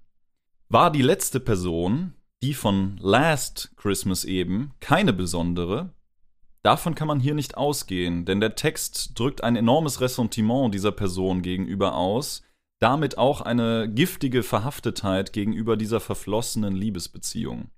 Es heißt, I keep my distance, but still you catch my eye. Ein ambivalentes Verhältnis kommt hier zum Ausdruck. Eine vermeintlich große Selbsterkenntnis hält dann Einzug, wenn es rückblickend heißt, Now I know what a fool I've been, but if you kissed me now, I know you'd fool me again. Das Ich sieht ein, es war ein Nah. Gleichzeitig würde es sich jetzt, gegeben das Gegenüber würde sich ihm zuwenden, wieder zum Narren machen lassen und die Verantwortung dafür abgeben. In dem Song wird nun ein belebtes Zimmer illustriert, in dem sich einige Freunde zum Weihnachtsfest treffen und eben auch die Person anwesend ist, in die sich das lyrische Ich Last Christmas verliebt hatte. Da heißt es nun, I'm hiding from you and your soul of eyes. My God, I thought you were someone to rely on. Kurz darauf heißt es, You tore me apart. Das Erlebnis des Scheiterns dieser beschriebenen Liebesbeziehung hängt dem Ich hier auf essentielle Weise nach. Die Beschreibungen machen die leise Melancholie des Songs aus. Gleichzeitig wirkt er stellenweise wie ein Rachesong, wenn dem Gegenüber noch ein Jahr später eine Seele aus Eis attestiert wird.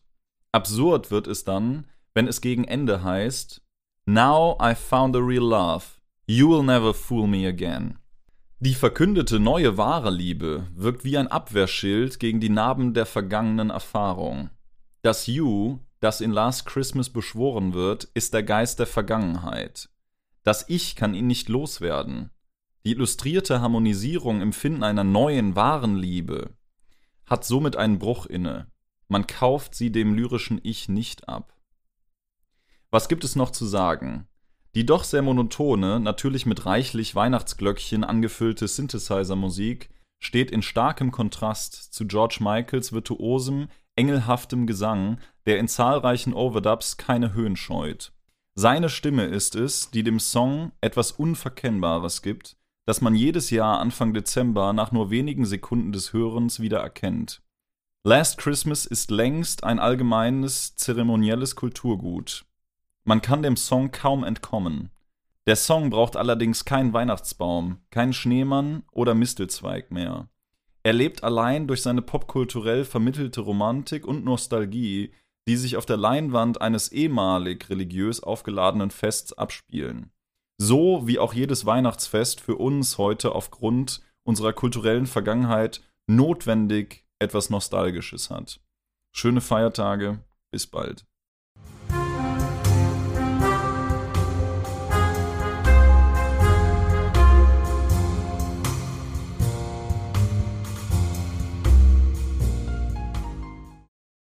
Ja, vielen Dank an Maxim Klusch. Äh, schön, dass da aus, aus, aus dieser Institu musikalischen Institution von Last Christmas äh, noch sowas gewonnen werden konnte.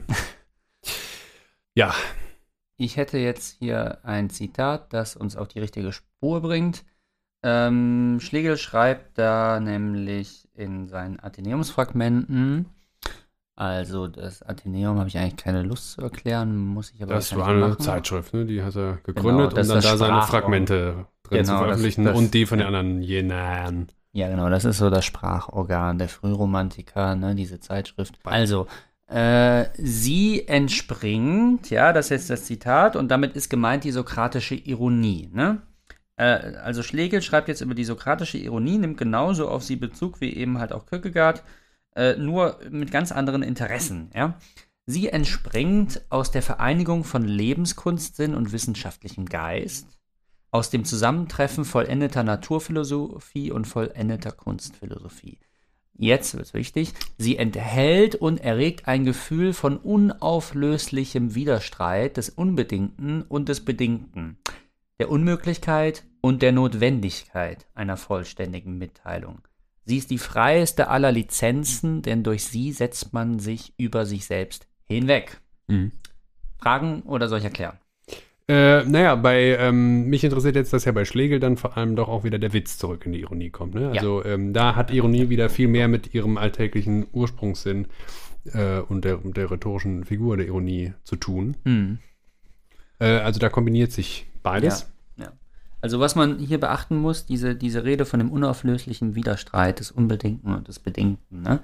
ähm, die Romantiker, und das ist immer, das ist sowas, was man dann heute irgendwie gar nicht mehr so, oder viele vielleicht gar nicht so sehr auf dem Schirm haben, die sind ja erstmal alle durch Kant gegangen. Ne? Also Kant hat die Kritik der reinen Vernunft vorgelegt und Romantik ist etwas, was sich im Anschluss an Kant und in dessen Fort- und Weiterbildung seines Projekts durch Fichte entwickeln konnte. Ne? Also Schlegel ist äh, eigentlich am Anfang die ganze Zeit Fichtianer und damit eigentlich auch die ganze Zeit Kantianer. Und Kant hatte ja eben dann äh, in seinem Antinomien-Kapitel äh, gezeigt, wie sich ähm, bis in alle Ewigkeit im Grunde äh, diese Antinomien duellieren. Ähm, also Ihr Wesen ist gerade, dass sie nicht vereinbar sind, ne? die sind nicht auflösbar. Genau, äh, das, das, das ist das Problem. Oder ist halt eben die Frage, ob das Kant dann geschafft hat oder. Äh, äh, Ja. Also, Ja, wir sind tief drin. Komm, spring einfach wieder raus. nein, also es gibt ja die drei äh, groß, also die drei Ideen, ne, äh, die, äh, Freiheit, ähm, die drei Monsterbegriffe. Die, Gleichheit, ähm, Brüderlichkeit, nee, Moment. nee, nee, Freiheit und Sterblichkeit, Gott. Ja. das sind sie. Und äh, die können halt eben, da ist das Problem, wir haben ja diese zwei, äh, diese Erkenntnislehre der zwei Stämme, dass ich, dass in der Erkenntnis immer Anschauung und Begriff zusammenkommen müssen, ne? Weil sonst ist, herrscht da immer ein Mangel auf der einen Seite oder der anderen. Ne? Also wenn ich nur den Begriff habe, aber nichts dazu sehe, dann habe ich eigentlich keine wirkliche Erkenntnis. Wenn ich nur die Anschauung habe, aber nicht weiß, wie ich sie nennen soll, äh, dann ähm, ist das auch eigentlich so ein Vorstadium von Erkenntnis. Ne? Und so ist es jetzt bei den Ideen davon, wir haben einen Begriff ne, von Unsterblichkeit, Freiheit und von Gott. Aber das wird uns niemals in der Anschauung gegeben sein. Ja, wir, oder wir haben vielleicht gerade keinen Begriff, sondern nur im übertragenen Sinne. Ne? Wir haben eben die Idee davon. Wir haben Genau, und aber eben Begriff, was in dem eben nicht bringt. Platonisch, also nur eine Idee, sagt Kant Ja. dann erstmal. Ne? Das wird dann noch weiterentwickelt, das können wir jetzt nicht alles nachverfolgen. Ne? Und die Antinomien, die sind halt eben diese Gegensätzlichkeiten, wo wir einmal das Unbedingte auf der einen Seite haben und dann das Bedingte auf der anderen Seite, wenn wir nämlich die Welt einmal als Erscheinung sehen, ja, also äh, in ihren Endlichkeiten gesetzt und dann einmal in die Welt des Denkens, in die Welt des Nus gehen, wo wir sie als Ding an sich betrachten, also wie sie losgelöst von materiellen, äh, endlichen ähm, Bedingungen wäre, ja. Also da haben wir auch wieder diesen Gegensatz von konkret und abstrakt, ja. Mhm. Und diese Antinomien bestehen eben aus, dem, aus diesen Gegensätzen und die sind, genau, die sind unauflöslich. Und jetzt ist die Ironie eben dasjenige, Sagt Schlegel, oder? Genau, sagt Mhm. Schlegel, äh, äh, das doch eigentlich ganz gut dafür geeignet wäre, dann diese Ideale oder diese Ideen ähm, in den Fokus zu rücken. Ne? Weil die Ironie erwächst ja gerade aus dem Bewusstsein, dass es bis in alle Ewigkeit äh, Differenz bleibt. Ne? Oder äh, also mit Luhmann gesprochen, Ironie ist Entscheidung für Differenz. Ne? Mhm. Also äh, Entscheidung für Uneindeutigkeit und für Mehrdeutigkeit. Ne? Mhm. Und da kann also dieser Widerstreit dann aufrecht äh, erhalten werden. Ne? Also wenn ich mich dem Ganzen ironisch nähere, selbst so eine Antinomie von Kant, wo Ja. beide gleich gut beweisbar wären, ja, Ja. aber sich eben doch gegenseitig ausschließen und deswegen eigentlich nicht beide können und so weiter. Die, mit, wenn ich den, mich denen mit Ironie nähere, dann kann ich sie in dieser Ironie Ja. fassen. Also der, al- Genau. also wenn ich, wenn ich quasi sage, ich habe da nicht nur diese beiden unvereinbaren Dinge, sondern ich habe die als Gegensatz, dann kann ich die eben doch als diesen einen Gegensatz auffassen oder so. Mhm. Und ja. jetzt äh, kam noch eine Frage bei mir auf, Herr Glöckner. Mhm. Ähm, was gewinne ich jetzt daraus konkret? Also, weil es kann ja nicht, also geht es noch, geht's noch um eine erkenntnistheoretische Frage dabei oder ja, ja, es geht die ganze Zeit darum, wie kann ich das Absolute erkennen. Also äh, weiteres Zitat, damit wir da irgendwie vorankommen. Eine Idee ist ein, also Schlegel wieder, eine Idee ist ein bis zur Ironie vollendeter Begriff. Eine absolute Synthesis absoluter Antithesen. Ne? Also Ja. absolute Synthesis absoluter Sy- Antithesen. Der sich stets selbst erzeugende Wechsel zwei streitender Gedanken. Und hier dann die ganze Idee, wo das eigentlich herkommt, wird dann auch nochmal klarer vielleicht, wenn ich das hier vorlese. Ideale, die sich für unerreichbar halten, sind eben darum nicht Ideale, sondern mathematische Phantome des bloß mechanischen Denkens. Wer Sinn fürs Unendliche hat und weiß, was er damit will, sieht in ihm das Produkt sich ewig scheidender und mischender Kräfte, denkt sich seine Ideale wenigstens chemisch und sagt, wenn er sich entschieden ausdrückt, lauter Widersprüche. ja, das ist ja fast schon Nietzscheanisch, ne? So, äh, jetzt wird es ja vielleicht so ein bisschen klarer, ja? Du schreibst an einer Stelle da äh, zu, äh, zum Begriff der Ironie äh, von Kierkegaard, während der Ironiker danach trachtet, sich von aller Erscheinung und Wirklichkeit zu lösen und sich nur in Bezug zu sich selbst setzt, was Kierkegaard ein für sich Sein der Subjektivität nennt. Ist das jetzt dann schon wieder die Kritik an diesem Schlegelschen Standpunkt? Äh, ja. Also, ja. Wenn, wenn es darum geht, Mhm. äh, das Absolut, wie ist das Absolute zu erkennen, ne? Mhm. dann, und das wäre ja auch meine Intuition, ist ja das Ironische sich annähern diesem Problem gegenüber, eben gerade das, sich von Erscheinung und Wirklichkeit zu lösen und das Ganze nur unter den Aspekten zu betrachten, die mich selber angehen, mich als von mir aus auch als erkennendes Subjekt, ja, aber es geht eben darum, dass ich den Bezug äh, Erscheinung und Wirklichkeit nur noch in Bezug zu mir selber aufgreife. Ja, ja, also genau, das, das, die Ironie wird ja äh, vor allen Dingen als eine Form von Subjektivität äh, gedeutet, dann. Oder dass das, äh, ich meine, das ist ja klar, es muss ja ein Ja. Subjekt, ist ja ironisch. Es sind ja nicht Steine, Ja, die subjektiv sind oder die Wirklichkeit. Also, äh, wobei da gäbe es noch was zu sagen, eben am Ende vielleicht jetzt in unserer Folge, aber ähm, in erster Linie geht es natürlich um das Subjekt. Und das ist ja sowieso der Ausgangspunkt dieser philosophischen Strömung, in der sich auch dann diese, äh, äh, dieses Interesse für die, Inter äh, die Ironie halt herausgebildet hat. Ne? Aber die Idee ist im Grunde, wir haben dann diesen, diesen Fichtianer, äh, der voll eigentlich so auf der Höhe, der intellektuellen Höhe der Zeit ist, wirklich zu den Speerspitzen der Intelligenz gehört, ne? Ähm, und sich dann überlegt, ah, hier die Ironie, wie Sokrates die doch ins Spiel gebracht hat, könnte die nicht das adäquate Ausdrucksmittel sein für, ähm, für das, was Kant die Idee genacht, äh, genannt hat, was ja nur bei Kant innerhalb dieser ewig sich widerstreitenden äh, Antinomien irgendwie zum Ausdruck kommt.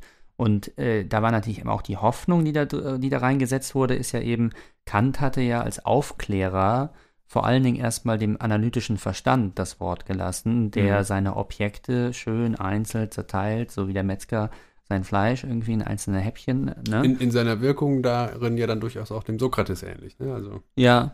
wenn man ähm, jetzt, wenn man das mal so Ja, als typisieren Aufklärer, wollte, so, ja, wie, ja. wie fühlt sich das an? Ne? Also dann Ja, genau, könnte man genau, sagen, genau. ja, es hat auch so eine abkühlende Wirkung und es hat sowas ja, sehr ja. Zersetzendes und sowas. Ja, das ist ja auch das, was, was die Wissenschaft macht, propositionales Wissen. Ne? Was habe ich damit noch am Hut? Ne? Also wenn mir das gegenübertritt, dann also dieses Wissen davon, dass jetzt Wasser bei, bei der Temperatur irgendwie dann friert oder bei der kocht oder so, das sind ja unglaublich abstrakte ähm, Wissensschätze, die äh, dem Subjekt ja erstmal sehr fremd gegenübertreten. Ja. Ne? Und ähm, so eben auch die Produkte des Denkens der kritischen Philosophie, also von Kant, Kants Philosophie. Und da ist dann eben die Idee, also wenn der Verstand das scheidende Organ gewesen ist, das vor allen Dingen das Organ, dessen sich die auf, auf das die Aufklärung alles gesetzt hatte, ne, also bedient euch, Ja. sapere aude, ne, also wage es, dich deines Verstandes äh, zu bedienen ohne Anleitung äh, eines, eines anderen, ähm, dann könnte doch die Ironie vielleicht wieder dasjenige sein, dass dieses Gefühl der Entzweiung, das uns irgendwie alle äh, ergreift in dieser Zeit, ne? also das ist ja der Weltschmerz, aus dem die Romantik eben auch geboren ist, ne? also dieses Gefühl, äh, dass irgendwie eine ursprüngliche Einheit verloren gegangen ist, ja, dass da irgendwie das vielleicht, was man in Kindheitstagen mal gespürt hat oder das so in bestimmten Momenten mal irgendwie aufflackerte, dass das irgendwie immer weiter, weiter, weiter weg äh, ist, ja. Ähm, dann ja, vielleicht doch, auch, weil man nicht mehr das, das Nebeneinander von Widersprüchlichem äh, Ja. einfach hinnahm oder, oder das aushielt oder so, sondern weil Ja. man gesagt hat, nee, wir zersetzen das jetzt mal ganz genau und gucken dann, ob Ja. das stimmt oder das stimmt. Ne? Ja, ja, das ja, wäre genau, ja genau. so ein bisschen die aufklärerische Krankheit. Mhm, ja. Und dann ist es äh, eben die Idee, ja, dann kann die Ironie doch vielleicht wieder so ein Element oder so ein Organ sein, was dann wieder fügt und was wieder synthetisiert und wieder die Dinge zusammenbringt. Ne? Und das heißt, äh, also die Wunden, die die Reflexion sozusagen dem Subjekt geschlagen hat, die sollen dann äh, in dem Schlegelschen Unternehmen Mhm. durch die Ironie auch geheilt werden im Mhm, Grunde. Ne? mhm, mhm. Also dass da äh, so eine Art von Kompensation auch geleistet wird. Ne? Mhm. Ähm, ja, also so behauptet die sich da und ähm, Also die Ironie kittet das, was erkenntnistheoretisch eigentlich unvereinbar ist. Ja, genau, also was äh, sich gewissermaßen jetzt für den analytischen Verstand immer nur im Paradoxen, im Paradox äußern kann, ne? Und äh, die Ironie geht aber so ein bisschen darüber hinaus, sozusagen, oder ist dann wieder eine Befreiung auch davon, ne? Also Und von sie kehrt ja dann bei Schlegel vielleicht auch deswegen als rhetorische und auch komische Ironie äh, stärker wieder, weil um das zu leisten, muss auch die Philosophie aufgewertet werden, eben in dieser äh, äh, ironischen Grundhaltung und erweitert werden eigentlich um den ganzen Werkzeugkasten der, Ja. der Künste, ja, ja. des Dichtens. Äh, Also ich gebe noch ein Zitat, das auch wichtig vielleicht ist. Also er schreibt dann nochmal sozusagen über diesen progressiven Charakter der Schlegel, äh, der, der ähm, Ironie. Ja. Und da schreibt er, Ironie ist klares Bewusstsein der ewigen Agilität, also agil sein, ne? Mhm. Agilität, des unendlich vollen Chaos. Mhm. Ewige Agilität, weil das sind die Antinomien, die bis, äh, die bis in die Unendlichkeit sich duellieren. Ne? Mhm. Äh, das Bewusstsein hat die Ironie und sie stellt aber auch wieder das ursprüngliche Chaos her. Das ist so eine Retropie, also so ein ursprünglicher Zustand, von dem die Romantiker immer träumen. Mhm. Äh, und das ist natürlich das totale Gegenteil zu dem Ordnungswahnsinn, den die Aufklärung in die Welt gebracht hat. Ne? Ja, also ja. das kriegt jetzt hier das Etikett, Mhm. das kriegt das und das tun wir in die Schublade rein. Ja, und auch einfach unter, unter weitestgehendem äh, Ausschluss dessen, was eben gar nicht in dem Sinne positiv fassbar ist oder analytisch fassbar ist. Genau. Und äh, da es halt irgendwie etwas gibt in, in der Welt der Menschen, das äh, sich. Das Unfassbare nämlich, ja, genau, oder das Unaussprechliche, Ja. das sich eben nicht etikettieren lässt. was ne? aber ständig agil ist. Ne? Also in diesem Untergrund, äh, da Ja. herrscht ständige Bewegung. Manchmal Genau. schießt auch was raus. Ne? Ja. Hat dieses Chaos seine Daseinsberechtigung oder sein, äh, seine Mitspracherecht am Dasein? Und äh, da ist halt irgendwie immer wieder die Idee bei Schlegel, bei so einem Anarcho-Kryptiker, bei so einem äh, Anarchist im Grunde des Denkens, der dann immer wieder versucht, diese riesigen Begriffssysteme ins Chaos zu stürzen, aus dem sie ja auch entstanden sind. Ne? Mhm. Ähm, ja, genau. Es gibt ja dann diesen Aufsatz von ihm über die Unverständlichkeit. Ja. Ne? Was führt ja er da vor? Äh, ja, Zum da, einen die Unverständlichkeit, ne? nee, da fü- führt er vor allen Dingen ja eben dann auch dann diese, das, was ja auch schon genial ist, weil äh, das ist ja genau das, was dann in der Dialektik der Aufklärung so bei Adorno und so dann immer wieder gesagt wird, dass die, die meinen, dass sie Bescheid wissen, überhaupt nichts verstanden haben. Ne? Mhm. Also, dass die, die ganz aufgeklärt sind oder über alles Bescheid wissen und zu allem irgendwie was sagen können und überall gebildet sind und so, ne, dass denen natürlich was entgangen ist, ne, bei der ganzen Veranstaltung. Ja, ja. Und so halt Schlegel dann auch gegenüber so einer aufklärerischen Verstehensweise, ja, ja, nee, nee, ich habe das ja schon alles kapiert, weil ich kann ja ganz genau dir den Formelsatz da aufsagen und so weiter, ne, äh, dass da was verloren geht und dass das aber substanziell ist, was Mhm. da verloren geht, ne? Ja. Und dass es vielleicht etwas gibt, was sich nicht in Verständlichkeit auflösen lässt, Mhm. was nämlich dann eben nur im Ironischen verstanden werden kann oder überhaupt ironisch verstanden werden Mhm. kann und nicht mit dem strikten Ernst äh, eines Aufklärers oder eines Ja, da, da Wissenschaftlers. sind wir ja jetzt fast schon auf, äh, auf, auf frühen Fährten der Unbegrifflichkeit, ne? Ja. Über die wir auch schon in Folge 13 mal gesprochen hatten. ja, ja, ja, genau. Ja, also ähm, also Ironie als, als so eine Vorform, ne? Als, äh, das meinte ich auch eben, Ja, hm, äh, wenn ich versuche, äh, irgendetwas ironisch einzufangen, dann kann ich mein Netz, äh, Ja. ist mein Netz größer, dann kann ich das, kann ich mehr einfangen damit. ja. Also er schreibt dann zum Beispiel, das ist ganz witzig, äh, also Humor haben die auf jeden Fall, ne, das muss man denen lassen. Äh, es gibt auch negativen Sinn, ja, da kommen wir wieder an Sokrates denken, negativen Sinn, der viel besser ist als Null, aber viel seltener. Ja. Also viel besser als Null, ne? er ist nämlich eben nicht nichts. Ne? Ist nicht nichts. Ja. Also das ironische Sprechen äh, hat sich nicht ähm, im Grunde aus der, aus der Welt geschaffen, sondern es hat irgendwie, es setzt was, was es zugleich wieder aufhebt. Und das ist eben, wie du auch mit Hegel ja richtig sagtest, das ist die doppelte Verneinung, die eben nur auf der mathematischen Ebene, äh, wenn es an die Tafel schreibst, äh, A Wieder bei Null anlangt. wieder bei Null anlangt, das muss man Mhm. vielleicht kurz erklären. Ne? Also die Verneinung von A ist nicht A und wenn ich das jetzt wieder verneine, bin ich ja wieder bei A. Mhm. Aber nur auf der logischen Ebene. Mhm. Ja. Nicht, nicht im Inhaltlichen. Ne? Ja. Also das ist die große Sache bei Tatsächlich habe Hegel. ich, einen- hab ich einen, äh, einen Weg zurückgelegt. Genau, es, äh, ich bin ja, ich bin ja jemand anderes, der, äh, der bei, bei dieser zweiten Verneinung ist, als Mhm. der, der ganz am Anfang ist bei A. Ja. Ne, das ist ja ein ganz anderes A, was da hinten steht dann. Ne? Mhm. Das ist entscheidend. Ähm, Ja, es ist, es, es ist ein neu gewonnenes A und es ist eins, ja. Ja. Es ist ein A mit Geschichte. ganz genau, das ist entscheidend. Es, es hat Geschichte. Mhm. Und diese äh, Verneinungen gehen in das Ergebnis und das Produkt dieses Weges ein. Mhm. Sie sind Teil dessen. Deswegen Mhm. ist das ein anderes A. Es Mhm. sieht aber nur genauso aus. Mhm. Ne? Also wenn ich ja auch in meinem Leben an der Stelle ankomme, wo ich denke, ach mal, hier warst du doch schon mal, du hast ein Déjà-vu oder sowas. Ne? Mhm, Du bist ja trotzdem eine andere Person. Ne? Der, der Fluss, in den ich steige, ist nie der gleiche. Ne? Da sind wir doch endlich, ja. Da sind wir endlich angekommen. Ne? So, und dann schreibt er eben äh, in der Unverständlichkeit, schreibt dann Schlegel irgendwann, ne? Äh, was habt ihr denn gegen die Unverständlichkeit? Ne? Also der Text ist so entstanden, zehn Seiten Text, ja, eine, eine Bombe.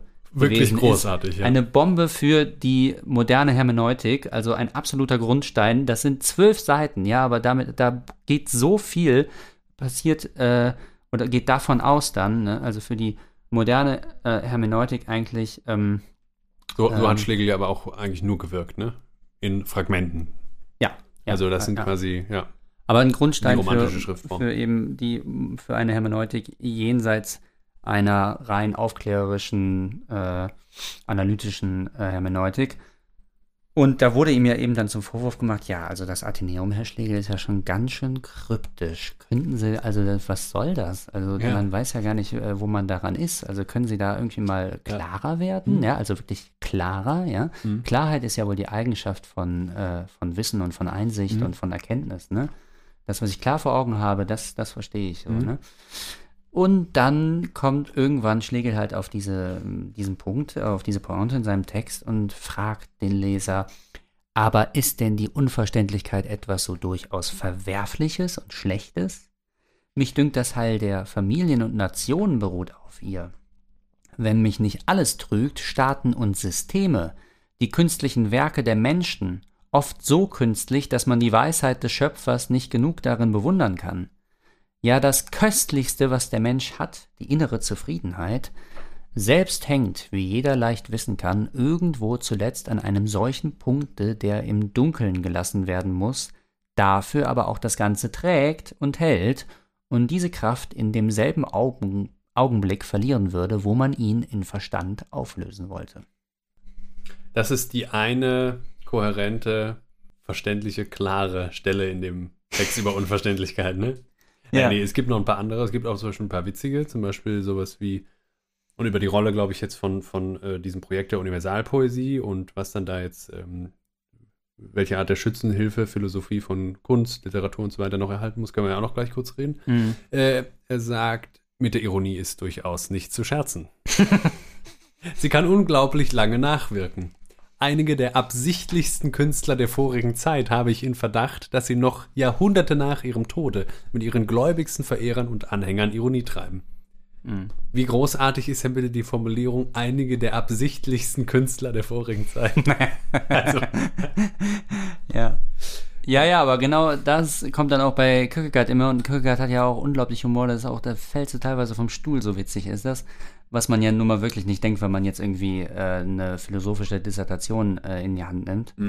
Und äh, da ist es aber eben auch immer diese Idee, es ist mir ernst mit der Ironie oder wie er dann eben in seiner, äh, weil ja Ironie bei Sokrates das Negative ist oder das Nichts, ne? es ist mir ernst mit dem Nichts ja. ja. dann immer noch, ne? Äh, ich gebe noch mal ein langes äh, Zitat, jetzt noch mal, um noch mal auf die Spuren von Kierkegaard zu kommen.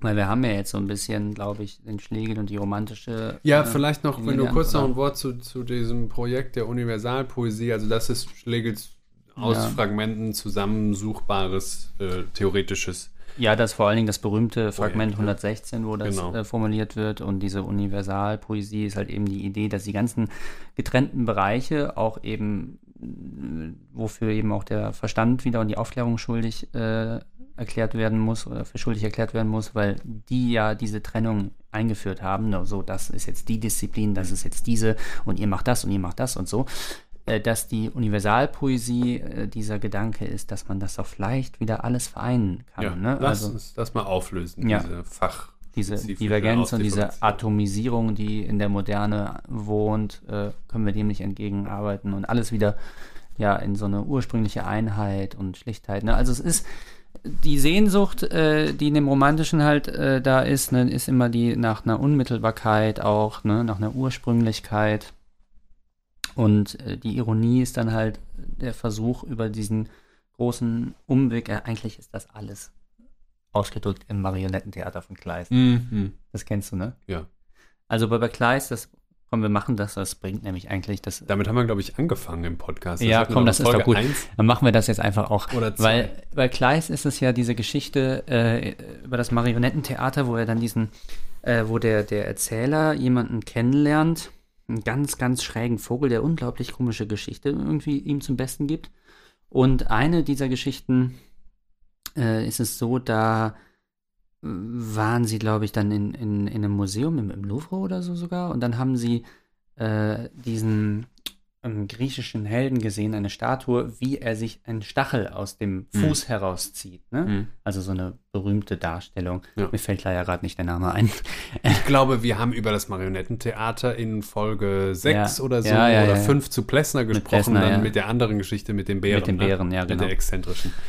Und äh, dann, dann, dann, dann laufen die zwei, verbringen noch ein paar Tage miteinander, verstehen sich ganz gut und dann sitzt äh, eben dieser komische Kerl, der sitzt dann äh, auf einmal vorm Spiegel und wie er sich dann gerade den, den Fuß in, äh, in die Hand nimmt, um se- seinen Strumpf anzuziehen oder sowas, ähm, und er in den Spiegel schaut, erblickt er genau das Bild von dieser Statue des Jünglings, des griechischen Jünglings, des griechischen Knabens, der sich diesen Splitter aus dem Fuß zieht. Und für einen Augenblick scheint er das Original zu sein. Mhm. Und dann, als er das aber bemerkt und gesehen hat, Ja. ist es drum geschehen. Dann ne? ist es weg. Er versucht dann es ist weg, er versucht es dann versucht diese Pose zehnmal immer wieder in diese Pose zurückzukommen und er kommt nicht mehr rein. Mhm. Ne? Und dann wird das irgendwie aufgebauscht und äh, äh, mit der Idee des, äh, mit, der, mit der biblischen Geschichte gleichgesetzt, dass wenn wir halt einmal vom Baum der Erkenntnis gegessen haben, sind wir rausgeflogen. Ne? Also Mhm. dann ge geht die Vermittlung los und diese Unmittelbarkeit, wie sie vielleicht mal da war, kann nicht mehr da sein, weil wir haben erkannt, ich habe mich erkannt, wie ich da vor dem Spiegel war und äh, dann bin ich aber schon wieder außerhalb meiner selbst, Mhm. wenn ich das erkannt habe. Ne? Und nicht mehr in mir drin, in der Naivität und der Unmittelbarkeit. Ja, und ich man- bin dann schon im könnte- Zustand der Reflexion. Genau, genau. Man könnte so rezeptionstheoretisch sagen, der, der Blick ist entscheidender dann Ja. am Ende als äh, das, was das Werk darstellt. Ne? Das Werk stellt immer im Blick Ja, genau. Und dann, Folgendes oder Folgendes oder Folgendes dar. dann ist ja dann bei Kleist die Idee, äh, ob wir dann nicht äh, nochmal von hinten in das Paradies hineinkommen. Also indem wir einfach dann nochmal vom Baum der Erkenntnis essen. Ach so. Äh, und dann einmal um die Welt herum, also einmal durch die. Reflexion durch uns arbeiten, durch die Unendlichkeit der Reflexion durch, um dann wieder bei der ersten Unmittelbarkeit anzukommen, Mhm. bei der ersten Ursprünglichkeit. Mhm. Und der Gedanke ist zentral in Mhm. der ganzen äh, romantischen Philosophie und im ganzen, in der ganzen Romantik. Also wie wieder an den Anfang Ja. zurückkommen. Ne? Und deswegen Das- sind die so unglaublich anfangsversessen. Ja. Und deswegen sagt eben auch ähm, äh, Kierkegaard, dass das große Problem bei den Romantikern, weil die nur anfangen und immer wieder anfangen, weil jegliches ironisches Sprechen ebnet ja erstmal den Weg, ja, also du, du schaffst dir Freiräume, machst dich frei von allen Bedingtheiten und von allen Konkretheiten, löst alles auf und, erzeugst ein unglaubliches Freiheitsgefühl. Also das kann man ja ruhig mal probieren, ne? also so, äh, Kierkegaard sagt Ja. da, ähm, so, äh, also er hat am Anfang diese Thesen und äh, da gibt es diese berühmte eine These, Nicht, nicht vor 30 zum Ethiker werden, ne? nicht, nicht zu früh festnageln Ja, lassen genau. und Berufstätigkeit und so. Oder ruhig ein bisschen. ebenso wie die Philosophie mit dem Zweifel, äh, ebenso beginnt ein Leben, das menschenwürdig genannt werden kann, mit der Ironie. Mhm. Äh, Das ist äh, die letzte These bei Kierkegaard am Anfang. Und äh, genau, das ist halt diese, dieses Initialmoment, was die Ironie halt eben auch hat. Und dadurch auch diese Wirkungsweise eben auf das Subjekt, dass das Subjekt sich selbst dann auch spürt als jemanden, der jetzt beginnt. Ne? Mhm.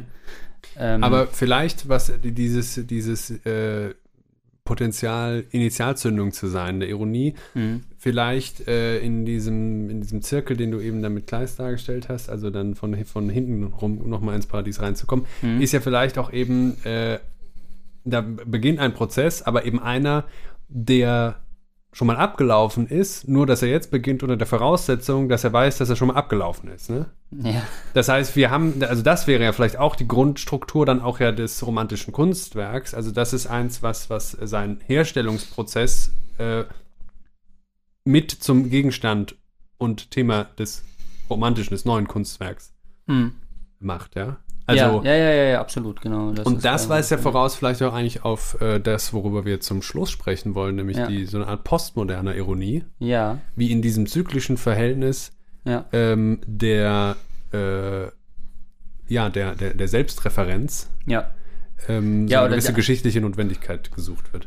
Ja, genau. Wie kann unter diesem Verlust, unter der, unter der Einbuße jener Unmittelbarkeit, die es da vielleicht mal gegeben hat, ist ja auch noch die Frage, ob es Ja. je gegeben hat, ne? Ja, aber sagen wir mal, die hat es gegeben. auf Sagen wir jeden, mal, Fall, auf jeden gegeben. Fall hat es sie dann schon gegeben. Irgendwie ne? Man kann glauben sie, wir das alle, ne? Ja, Und dann nehmen wir das jetzt mal für bare Münze und äh, dann ist die Moderne aber eben irgendwie immer die Konstellation, die sich äh, halt im Abseits dieser Wirklichkeit befindet, ne? ja. Äh, und dann muss man gucken, wie kommen wir denn da jetzt wieder zurück? Also wie kommen wir dann irgendwie vielleicht einen Teil uns von, davon zurückerspielen, ne? Naja, oder im Gegenteil, ich würde doch sagen, die Frage ist eher, wie, äh, wie kommen wir denn weiter, Ja. gesetzt, dass wir aber eigentlich äh, das da Zurückgehen. zurück wollen. Ne? Also wie, wie, was ist denn die Möglichkeit, dass wir uns weiterhin vorwärts bewegen, obwohl wir uns zurückbeziehen wollen und müssen auf das, was auch immer da eine, eine jeweilige Moderne oder eine jeweilige Avantgarde Ja. produziert hat. Da lese ich uns jetzt mal äh, einen berühmten Romananfang vor. Und zwar der Roman äh, Der Mann ohne Eigenschaften von Robert Musil. Und ich lese das einfach mal vor und äh, dann sprechen wir kurz darüber. Über dem Atlantik befand sich ein barometrisches Minimum. Es wanderte ostwärts einem über Russland lagernden Maximum zu und verriet noch nicht die Neigung, diesem nördlich auszuweichen. Die Isothermen und Isotheren taten ihre Schuldigkeit. Die Lufttemperatur stand in einem ordnungsgemäßen Verhältnis zur mittleren Jahrestemperatur, zur Temperatur des kältesten wie des wärmsten Monats und zu aperiodischen monatlichen Temperaturschwankungen. Der Auf- und Untergang der Sonne, des Mondes, der Lichtwechsel des Mondes, der Venus, des Saturnringes und viele andere bedeutsame Erscheinungen entsprachen ihrer Voraussage in den astronomischen Jahrbüchern. Der Wasserdampf in der Luft hatte seine höchste Spannkraft und die Feuchtigkeit der Luft war gering. Mit einem Wort, das das Tatsächliche recht gut bezeichnet, wenn es auch etwas altmodisch ist, es war ein schöner Augusttag des Jahres 1913. So geht's los. So beginnt dieser berühmte Roman. Und äh, hier äh, kann man ja eben auch sehen, da hat die Ironie auch keine einzelne Stelle, an der sie zum Tragen kommt, sondern sie schwebt über dem Ganzen. Mhm. Und jetzt haben wir in der Moderne diese scheiß Problematik, dass irgendwie alles schon mal gesagt worden ist, dass jeder Spruch irgendwie schon schal geworden ist, alle Formeln verbraucht und äh, oder irgendwie ähm, angegriffen schon von, von, von Reflexionen sind und nichts mehr irgendwie mh, so, so unverbraucht. Ja. Und Vorliegt. wie, wie äh, Umberto Eco in, in, in diesem wunderschönen kleinen Aufsatz da eben sagen würde, in unserer Moderne ne, ist das jetzt auch Genau. wieder der Fall. Ja, ja, genau. Mhm.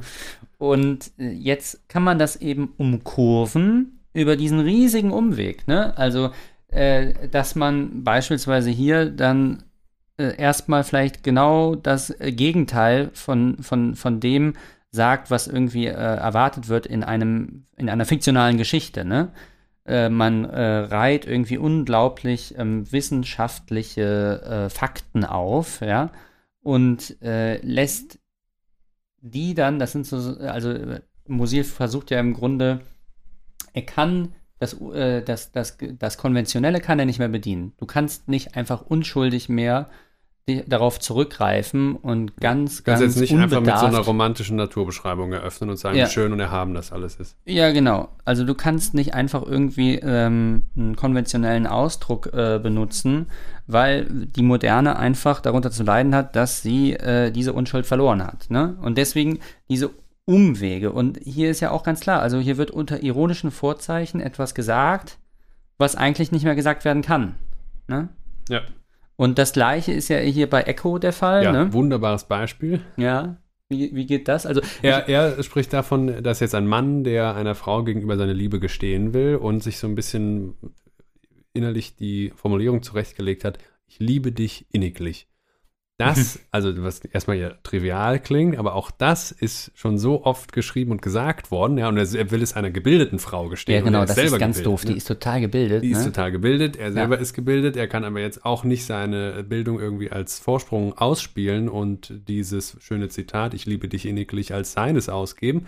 Das würde sie erkennen. Es wäre klar, dass er ihr, und das ist ja die doppelte Bredouille, äh, dass er eben nicht einfach nur das Problem hat, äh, wie er die Liebe gesteht, ist schon mal gemacht worden, ja, also in diesem Referenzrahmen, sondern das eigentliche Problem ist, ähm, wenn er die Liebe so gesteht, dann gesteht er die Liebe gar nicht richtig, ne? weil er Mhm.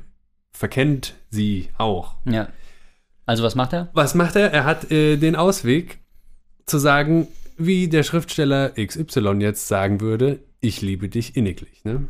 Und dann ist beides adressiert. Also er hat, er hat sowohl gesagt, dass er sich nicht äh, äh, naiv als, als naiver äh, lächerlich macht Mhm. äh, und weiß, Mhm. dass sie weiß, ne, dass Ja. er wusste und so weiter. Ja, siehst du, aber da- also diese Und ganze. trotzdem hat er kommunizieren können, das ist, das, das Ja. ist der Optimismus dabei, ne? Dass, Ja, äh, es er geht hatte, noch. Äh, es geht noch. Also er kann noch erfolgreich dann über diesen Umweg das kommunizieren, was er eigentlich nur sagen will, dass er sie nämlich liebt. Genau. Also wir haben ein, ich würde halt eben sagen, das ist ein ähnlicher Fall, ne? Und da, Ja. da tritt die Ironie im Grunde als so eine Art äh, Restaurations- oder Renovationsmittel Ja. auf, ne? Kompensationsmittel auch Mhm. irgendwie, ne? Als, und das Aber- meine ich ja eben auch. Das ist ja auch wieder dieser Doppelcharakter, dass die Ironie eröffnet den Weg zurück, nämlich zu dieser Formulierung, die ja, Ja. schön ist. Ja, Gleichzeitig aber eben nach vorne, indem es genau. die beiden äh, verbindet. Ne? Das ist dann auch so wieder ein bisschen äh, äh, dialektisch in den Hegels. Zu dieser neuen Aussage, die eben zwei Funktionen erfüllt, Ja, ja. aber damit ja auch nach vorne kommt. Genau. Und äh, bei Musil ist es eben auch so. Also ich habe dann eigentlich schon ein, ein riesiges Bedingungsverhältnis, das irgendwie meinem eigenen Sein und Schreiben vorausgeht. Und irgendwie kann ich das nicht unberücksichtigt lassen. Und äh, dann hole ich das mit rein, äh, eben über diese ironische Bezugnahme oder über die Ironie kann ich das im Grunde alles berücksichtigen. Ne? Mhm. Genau. Und äh, deswegen äh, in dieser Weise, sofern wir eben nicht geschichtsvergessen sind, äh, wäre die Ironie halt ein, aktuelles Thema. Ja. Da können wir jetzt ja vielleicht noch in den letzten Minuten so ein bisschen uns den Kopf drüber zerbrechen. Ja, ich wollte erst noch dann diesen, diesen Grundgedanken bei Umberto Eco da, der sich ja also wirklich zu allem geäußert hat, aber Mhm. hier wirklich auch ein, ein, eine sehr interessante kulturgeschichtliche Deutung vorlegt, nämlich dass er da eine Struktur sieht, die ihn dann auf die Ironie gebracht hat. Wir haben jetzt natürlich unsere konkrete Moderne vorliegen und auf die folgt die sogenannte, wie auch immer man sie charakterisiert, Postmoderne, die eben in genau diesem selben problematischen Verhältnis ihrer eigenen Vergangenheit gegenüber sich wiederfindet Mhm.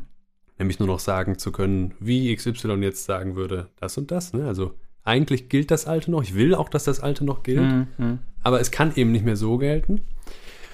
Ähm, und er sagt jetzt, das ist äh, etwas, was immer wiederkehrt. Also jede, jede Epoche äh, hat Mhm. sozusagen vielleicht ihre Avantgarde und dann wieder ihren Rückblick, ja. Also Avantgarde als der Blick nach vorne und dann wieder den Rückblick. Und das klingt jetzt erstmal so nach, nach, Mhm. nach, nach Kunst und so weiter. Aber was ist, wenn das, äh, wenn das grundsätzlich gilt, ja? Also wenn dann auch jede Epoche wieder ihre Renaissance hat, also ihre Zurückbesinnung auf irgendeine Vergangenheit, die natürlich dann nicht mehr dieselbe Vergangenheit ist, sondern irgendwie neu vermittelt und gebrochen, aber doch auch wieder irgendwas Altes wachrufen soll, um dann äh, ne, ne, in, in dem neuen Bezug darauf was Neues zu schaffen. Mhm. Irgendwie so, ja. Und Mhm. da, das sagt Eco, äh, äh, so ist es doch eigentlich. Und das Mittel jeweils könnte dann, oder ist jedenfalls bei unserer Moderne zur Postmoderne, das Mittel, diesen Übergang hinzukriegen, ist die Ironie. Ja. Und äh, ja, da hatte ich ja noch die Idee, ob man das nicht eigentlich auch auf, ähm, auf, auf Sokrates anwenden könnte. Ne? Wenn man sagt, du hast ja eben auch schon den einen Heraklit rausgehauen, den mit dem Fluss, der andere, den er wahrscheinlich auch gesagt hat. Ähm, äh, Sokrates befindet sich ja dann den sogenannten Vorsokratikern gegenüber in vielleicht Mhm. genau diesem Verhältnis. Ne? Ah, okay, interessant. Also- ja. die Vorsokratiker, äh, zumindest soweit das in den Fragmenten uns überliefert ist, drängt sich dieser Eindruck stark auf. Da konnte man einfach auch nochmal Aussagen treffen. Ne? Man konnte Mhm. Weisheiten von sich geben, sozusagen. Mhm, Sokrates ist ja dann, ist ja quasi schon so die Figur des, ja. des Anti-Weisen. Ne? Also Also, ist der ist eben kein Märchenonkel, der auf alles eine Antwort hat. Ja, vor allen Dingen, also ist Sondern- äh, ein, ein Spätphänomen. Ja, genau, genau. Und er wäre eben ein Spätphänomen äh, als äh, jemand, der eben nicht sagt, ja. also wenn du in den Fluss steigst und so oder Mhm, mhm. äh, und so weiter, ne? sondern weil Sokrates könnte dann nur noch sagen, wie Heraklit jetzt gesagt hätte, der Krieg ist der Vater aller Dinge oder so. Ja? Mhm, mhm. Also, und das wäre ja auch wieder so ein bisschen eine mögliche Rettung äh, dessen, worunter du immer so äh, leidest und ich ja auch manchmal, aber du hast es schon ein paar Mal auch im Podcast betont, äh, dass wir alle Epigonen sind, ja. Den Epigonenbegriff, den könnte man ja dann doch mal aufwerten, wenn wir dann äh, hier mit Eco sagen, ja, was ist denn, wenn wir uns einfach nur mal Mhm. gerade nicht in der Avantgarde befinden, sondern in dem, was auf jeder Avantgarde folgt, ja, ob das jetzt Mhm. Nur Nostalgie oder nur Nostalgie sollte es ja vielleicht eben nicht sein, aber ob das Rückblick ist oder Renaissance oder sonst was, äh, Mhm. ähm, wenn wir aber eben gerade die sind, die nach denen gekommen sind, wir haben jetzt, das wäre dann noch zu identifizieren, ne? wir haben dann vielleicht noch die Romantiker, wir wollen immer noch auch Pathos, wir wollen immer noch diese echten Gefühle, wir wollen immer noch echte Natur, aber wir wissen gleichzeitig, wir haben das nicht einfach. Mhm. Und wir sind jetzt auch in dieser, in dieser Situation. Ja, Epigone ist grundsätzlich in der Situation, sagen zu müssen, ja, wie XY ja schon gesagt hat. Ne? Und dass Ja. das aber eben Ja. wiederum nicht etwas ist, was die dann darauf folgende Aussage grundsätzlich schon entwertet, sondern im positiven Sinne. Das ist das Präfix, was die Aussage erst wieder möglich und geltend macht. Ja, ja, aber man kann natürlich das oft, also so wird das ja ger- gerne auch, glaube ich, so von rechten Seiten dann irgendwie auch immer gedeutet, also so von Jünger oder so, dass Ironie einfach so ein, so ein Symptom von Dekadenz ist, ne? Also eben ein Spätphänomen ist. Genau, das wäre gleichzeitig dann auch als Quatsch entlarvt, ne? Durch den Eco. Das ja, ja- Sondern Also es ich meine, ja bei Eco es ist wäre ja das- Teil dieser zyklischen Struktur. mm, ja, ja. Aber, oder, oder findet Eco die Postmoderne eigentlich komplett unproduktiv und scheiße, oder? ja, das ist die, die Pointe. Nee, das ist nicht die Pointe, aber es ist natürlich schon so irgendwie. Mm, Man muss halt so gucken, wie ironisch er da selber auch ist. Ne? Also, dass er dann Ironie und Vergnügen, so heißt der Text, und das sind so drei Seiten. Nee, Nee, komm, ist alles super. Also, ist überhaupt kein Problem. Wir müssen jetzt einfach nur immer so diese Umwege wählen und uns dann immer so total äh, referenziell ausdrücken und dann Ja. macht das ja alles total viel Spaß. So, ne? Also, das musst du dir ja erstmal abkaufen Ja. ähm, ob das dann wirklich alles so unglaublich spaßig und äh, also dass die Idee der Postmoderne ist ja eben nicht mehr wie die Moderne die ganze Zeit diesen, diesen ewigen Seufzer, eigentlich diesen großen, diesen großen Seufzer von sich zu geben über, ach ja, äh, unser Europa und unsere Hm. Geschichte und unser Abendland und sowas, ne, und was nicht alles und so, sondern, Sondern- dass man Ach ja, unser Europa, unser Abendland. Komm, mach wir trinken noch äh, einen. Genau, wir trinken noch einen. Und äh, also, dass man das affirmiert und äh, dass man dieses, diese, diese große Verlusterfahrung und auch dieses Weichen und äh, äh, der, der, der großen Sinnmodelle dann einfach so hinnimmt und auch bejaht, dass die, die Freiheit, die daraus entsteht, ne, ja, jetzt kommt die Geschichte des Individuellen und nicht mehr, jetzt gibt es nicht mehr diese eine gesamtgesellschaftliche Linie, die uns alle irgendwie zusammenbringt, sondern es macht Mhm. halt so jeder seins und ist so Mhm. eigentlich total lustig und so, ne?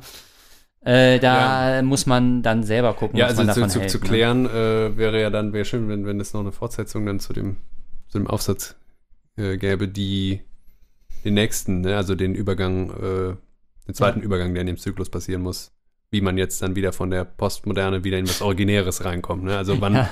wann fällt diese, diese, äh, Ja, aber was man Vorausschicken, nochmal dieses ohne Vorausschicken festhalten, wieder weg.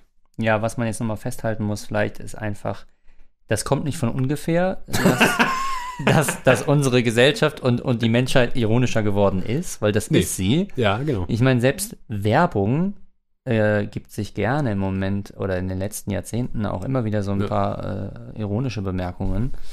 Oder, oder äh, gibt sich gerne darin auch so ein bisschen aristokratisch so, also hier Ironie, das Hm. habe ich ja Ja. verstanden. Und das ist wieder Hm, das ja. Ästhetische, ne? Weil das Ästhetische glaubt ja, Ja. eben, dass es den anderen irgendwie was voraus hätte in äh, irgendwie so einer Form von höherem hin, also von so einem, von einem ähm, wie sagt man, also so einem höheren Bildungsstatus auch, aber einfach auch so einer gewissen Attitüde der ähm, intellektuellen Ja. Souveränität und Überlegenheit. Ja, Also und allein schon diesem Gestus, ja, ich lege mich eben nicht fest.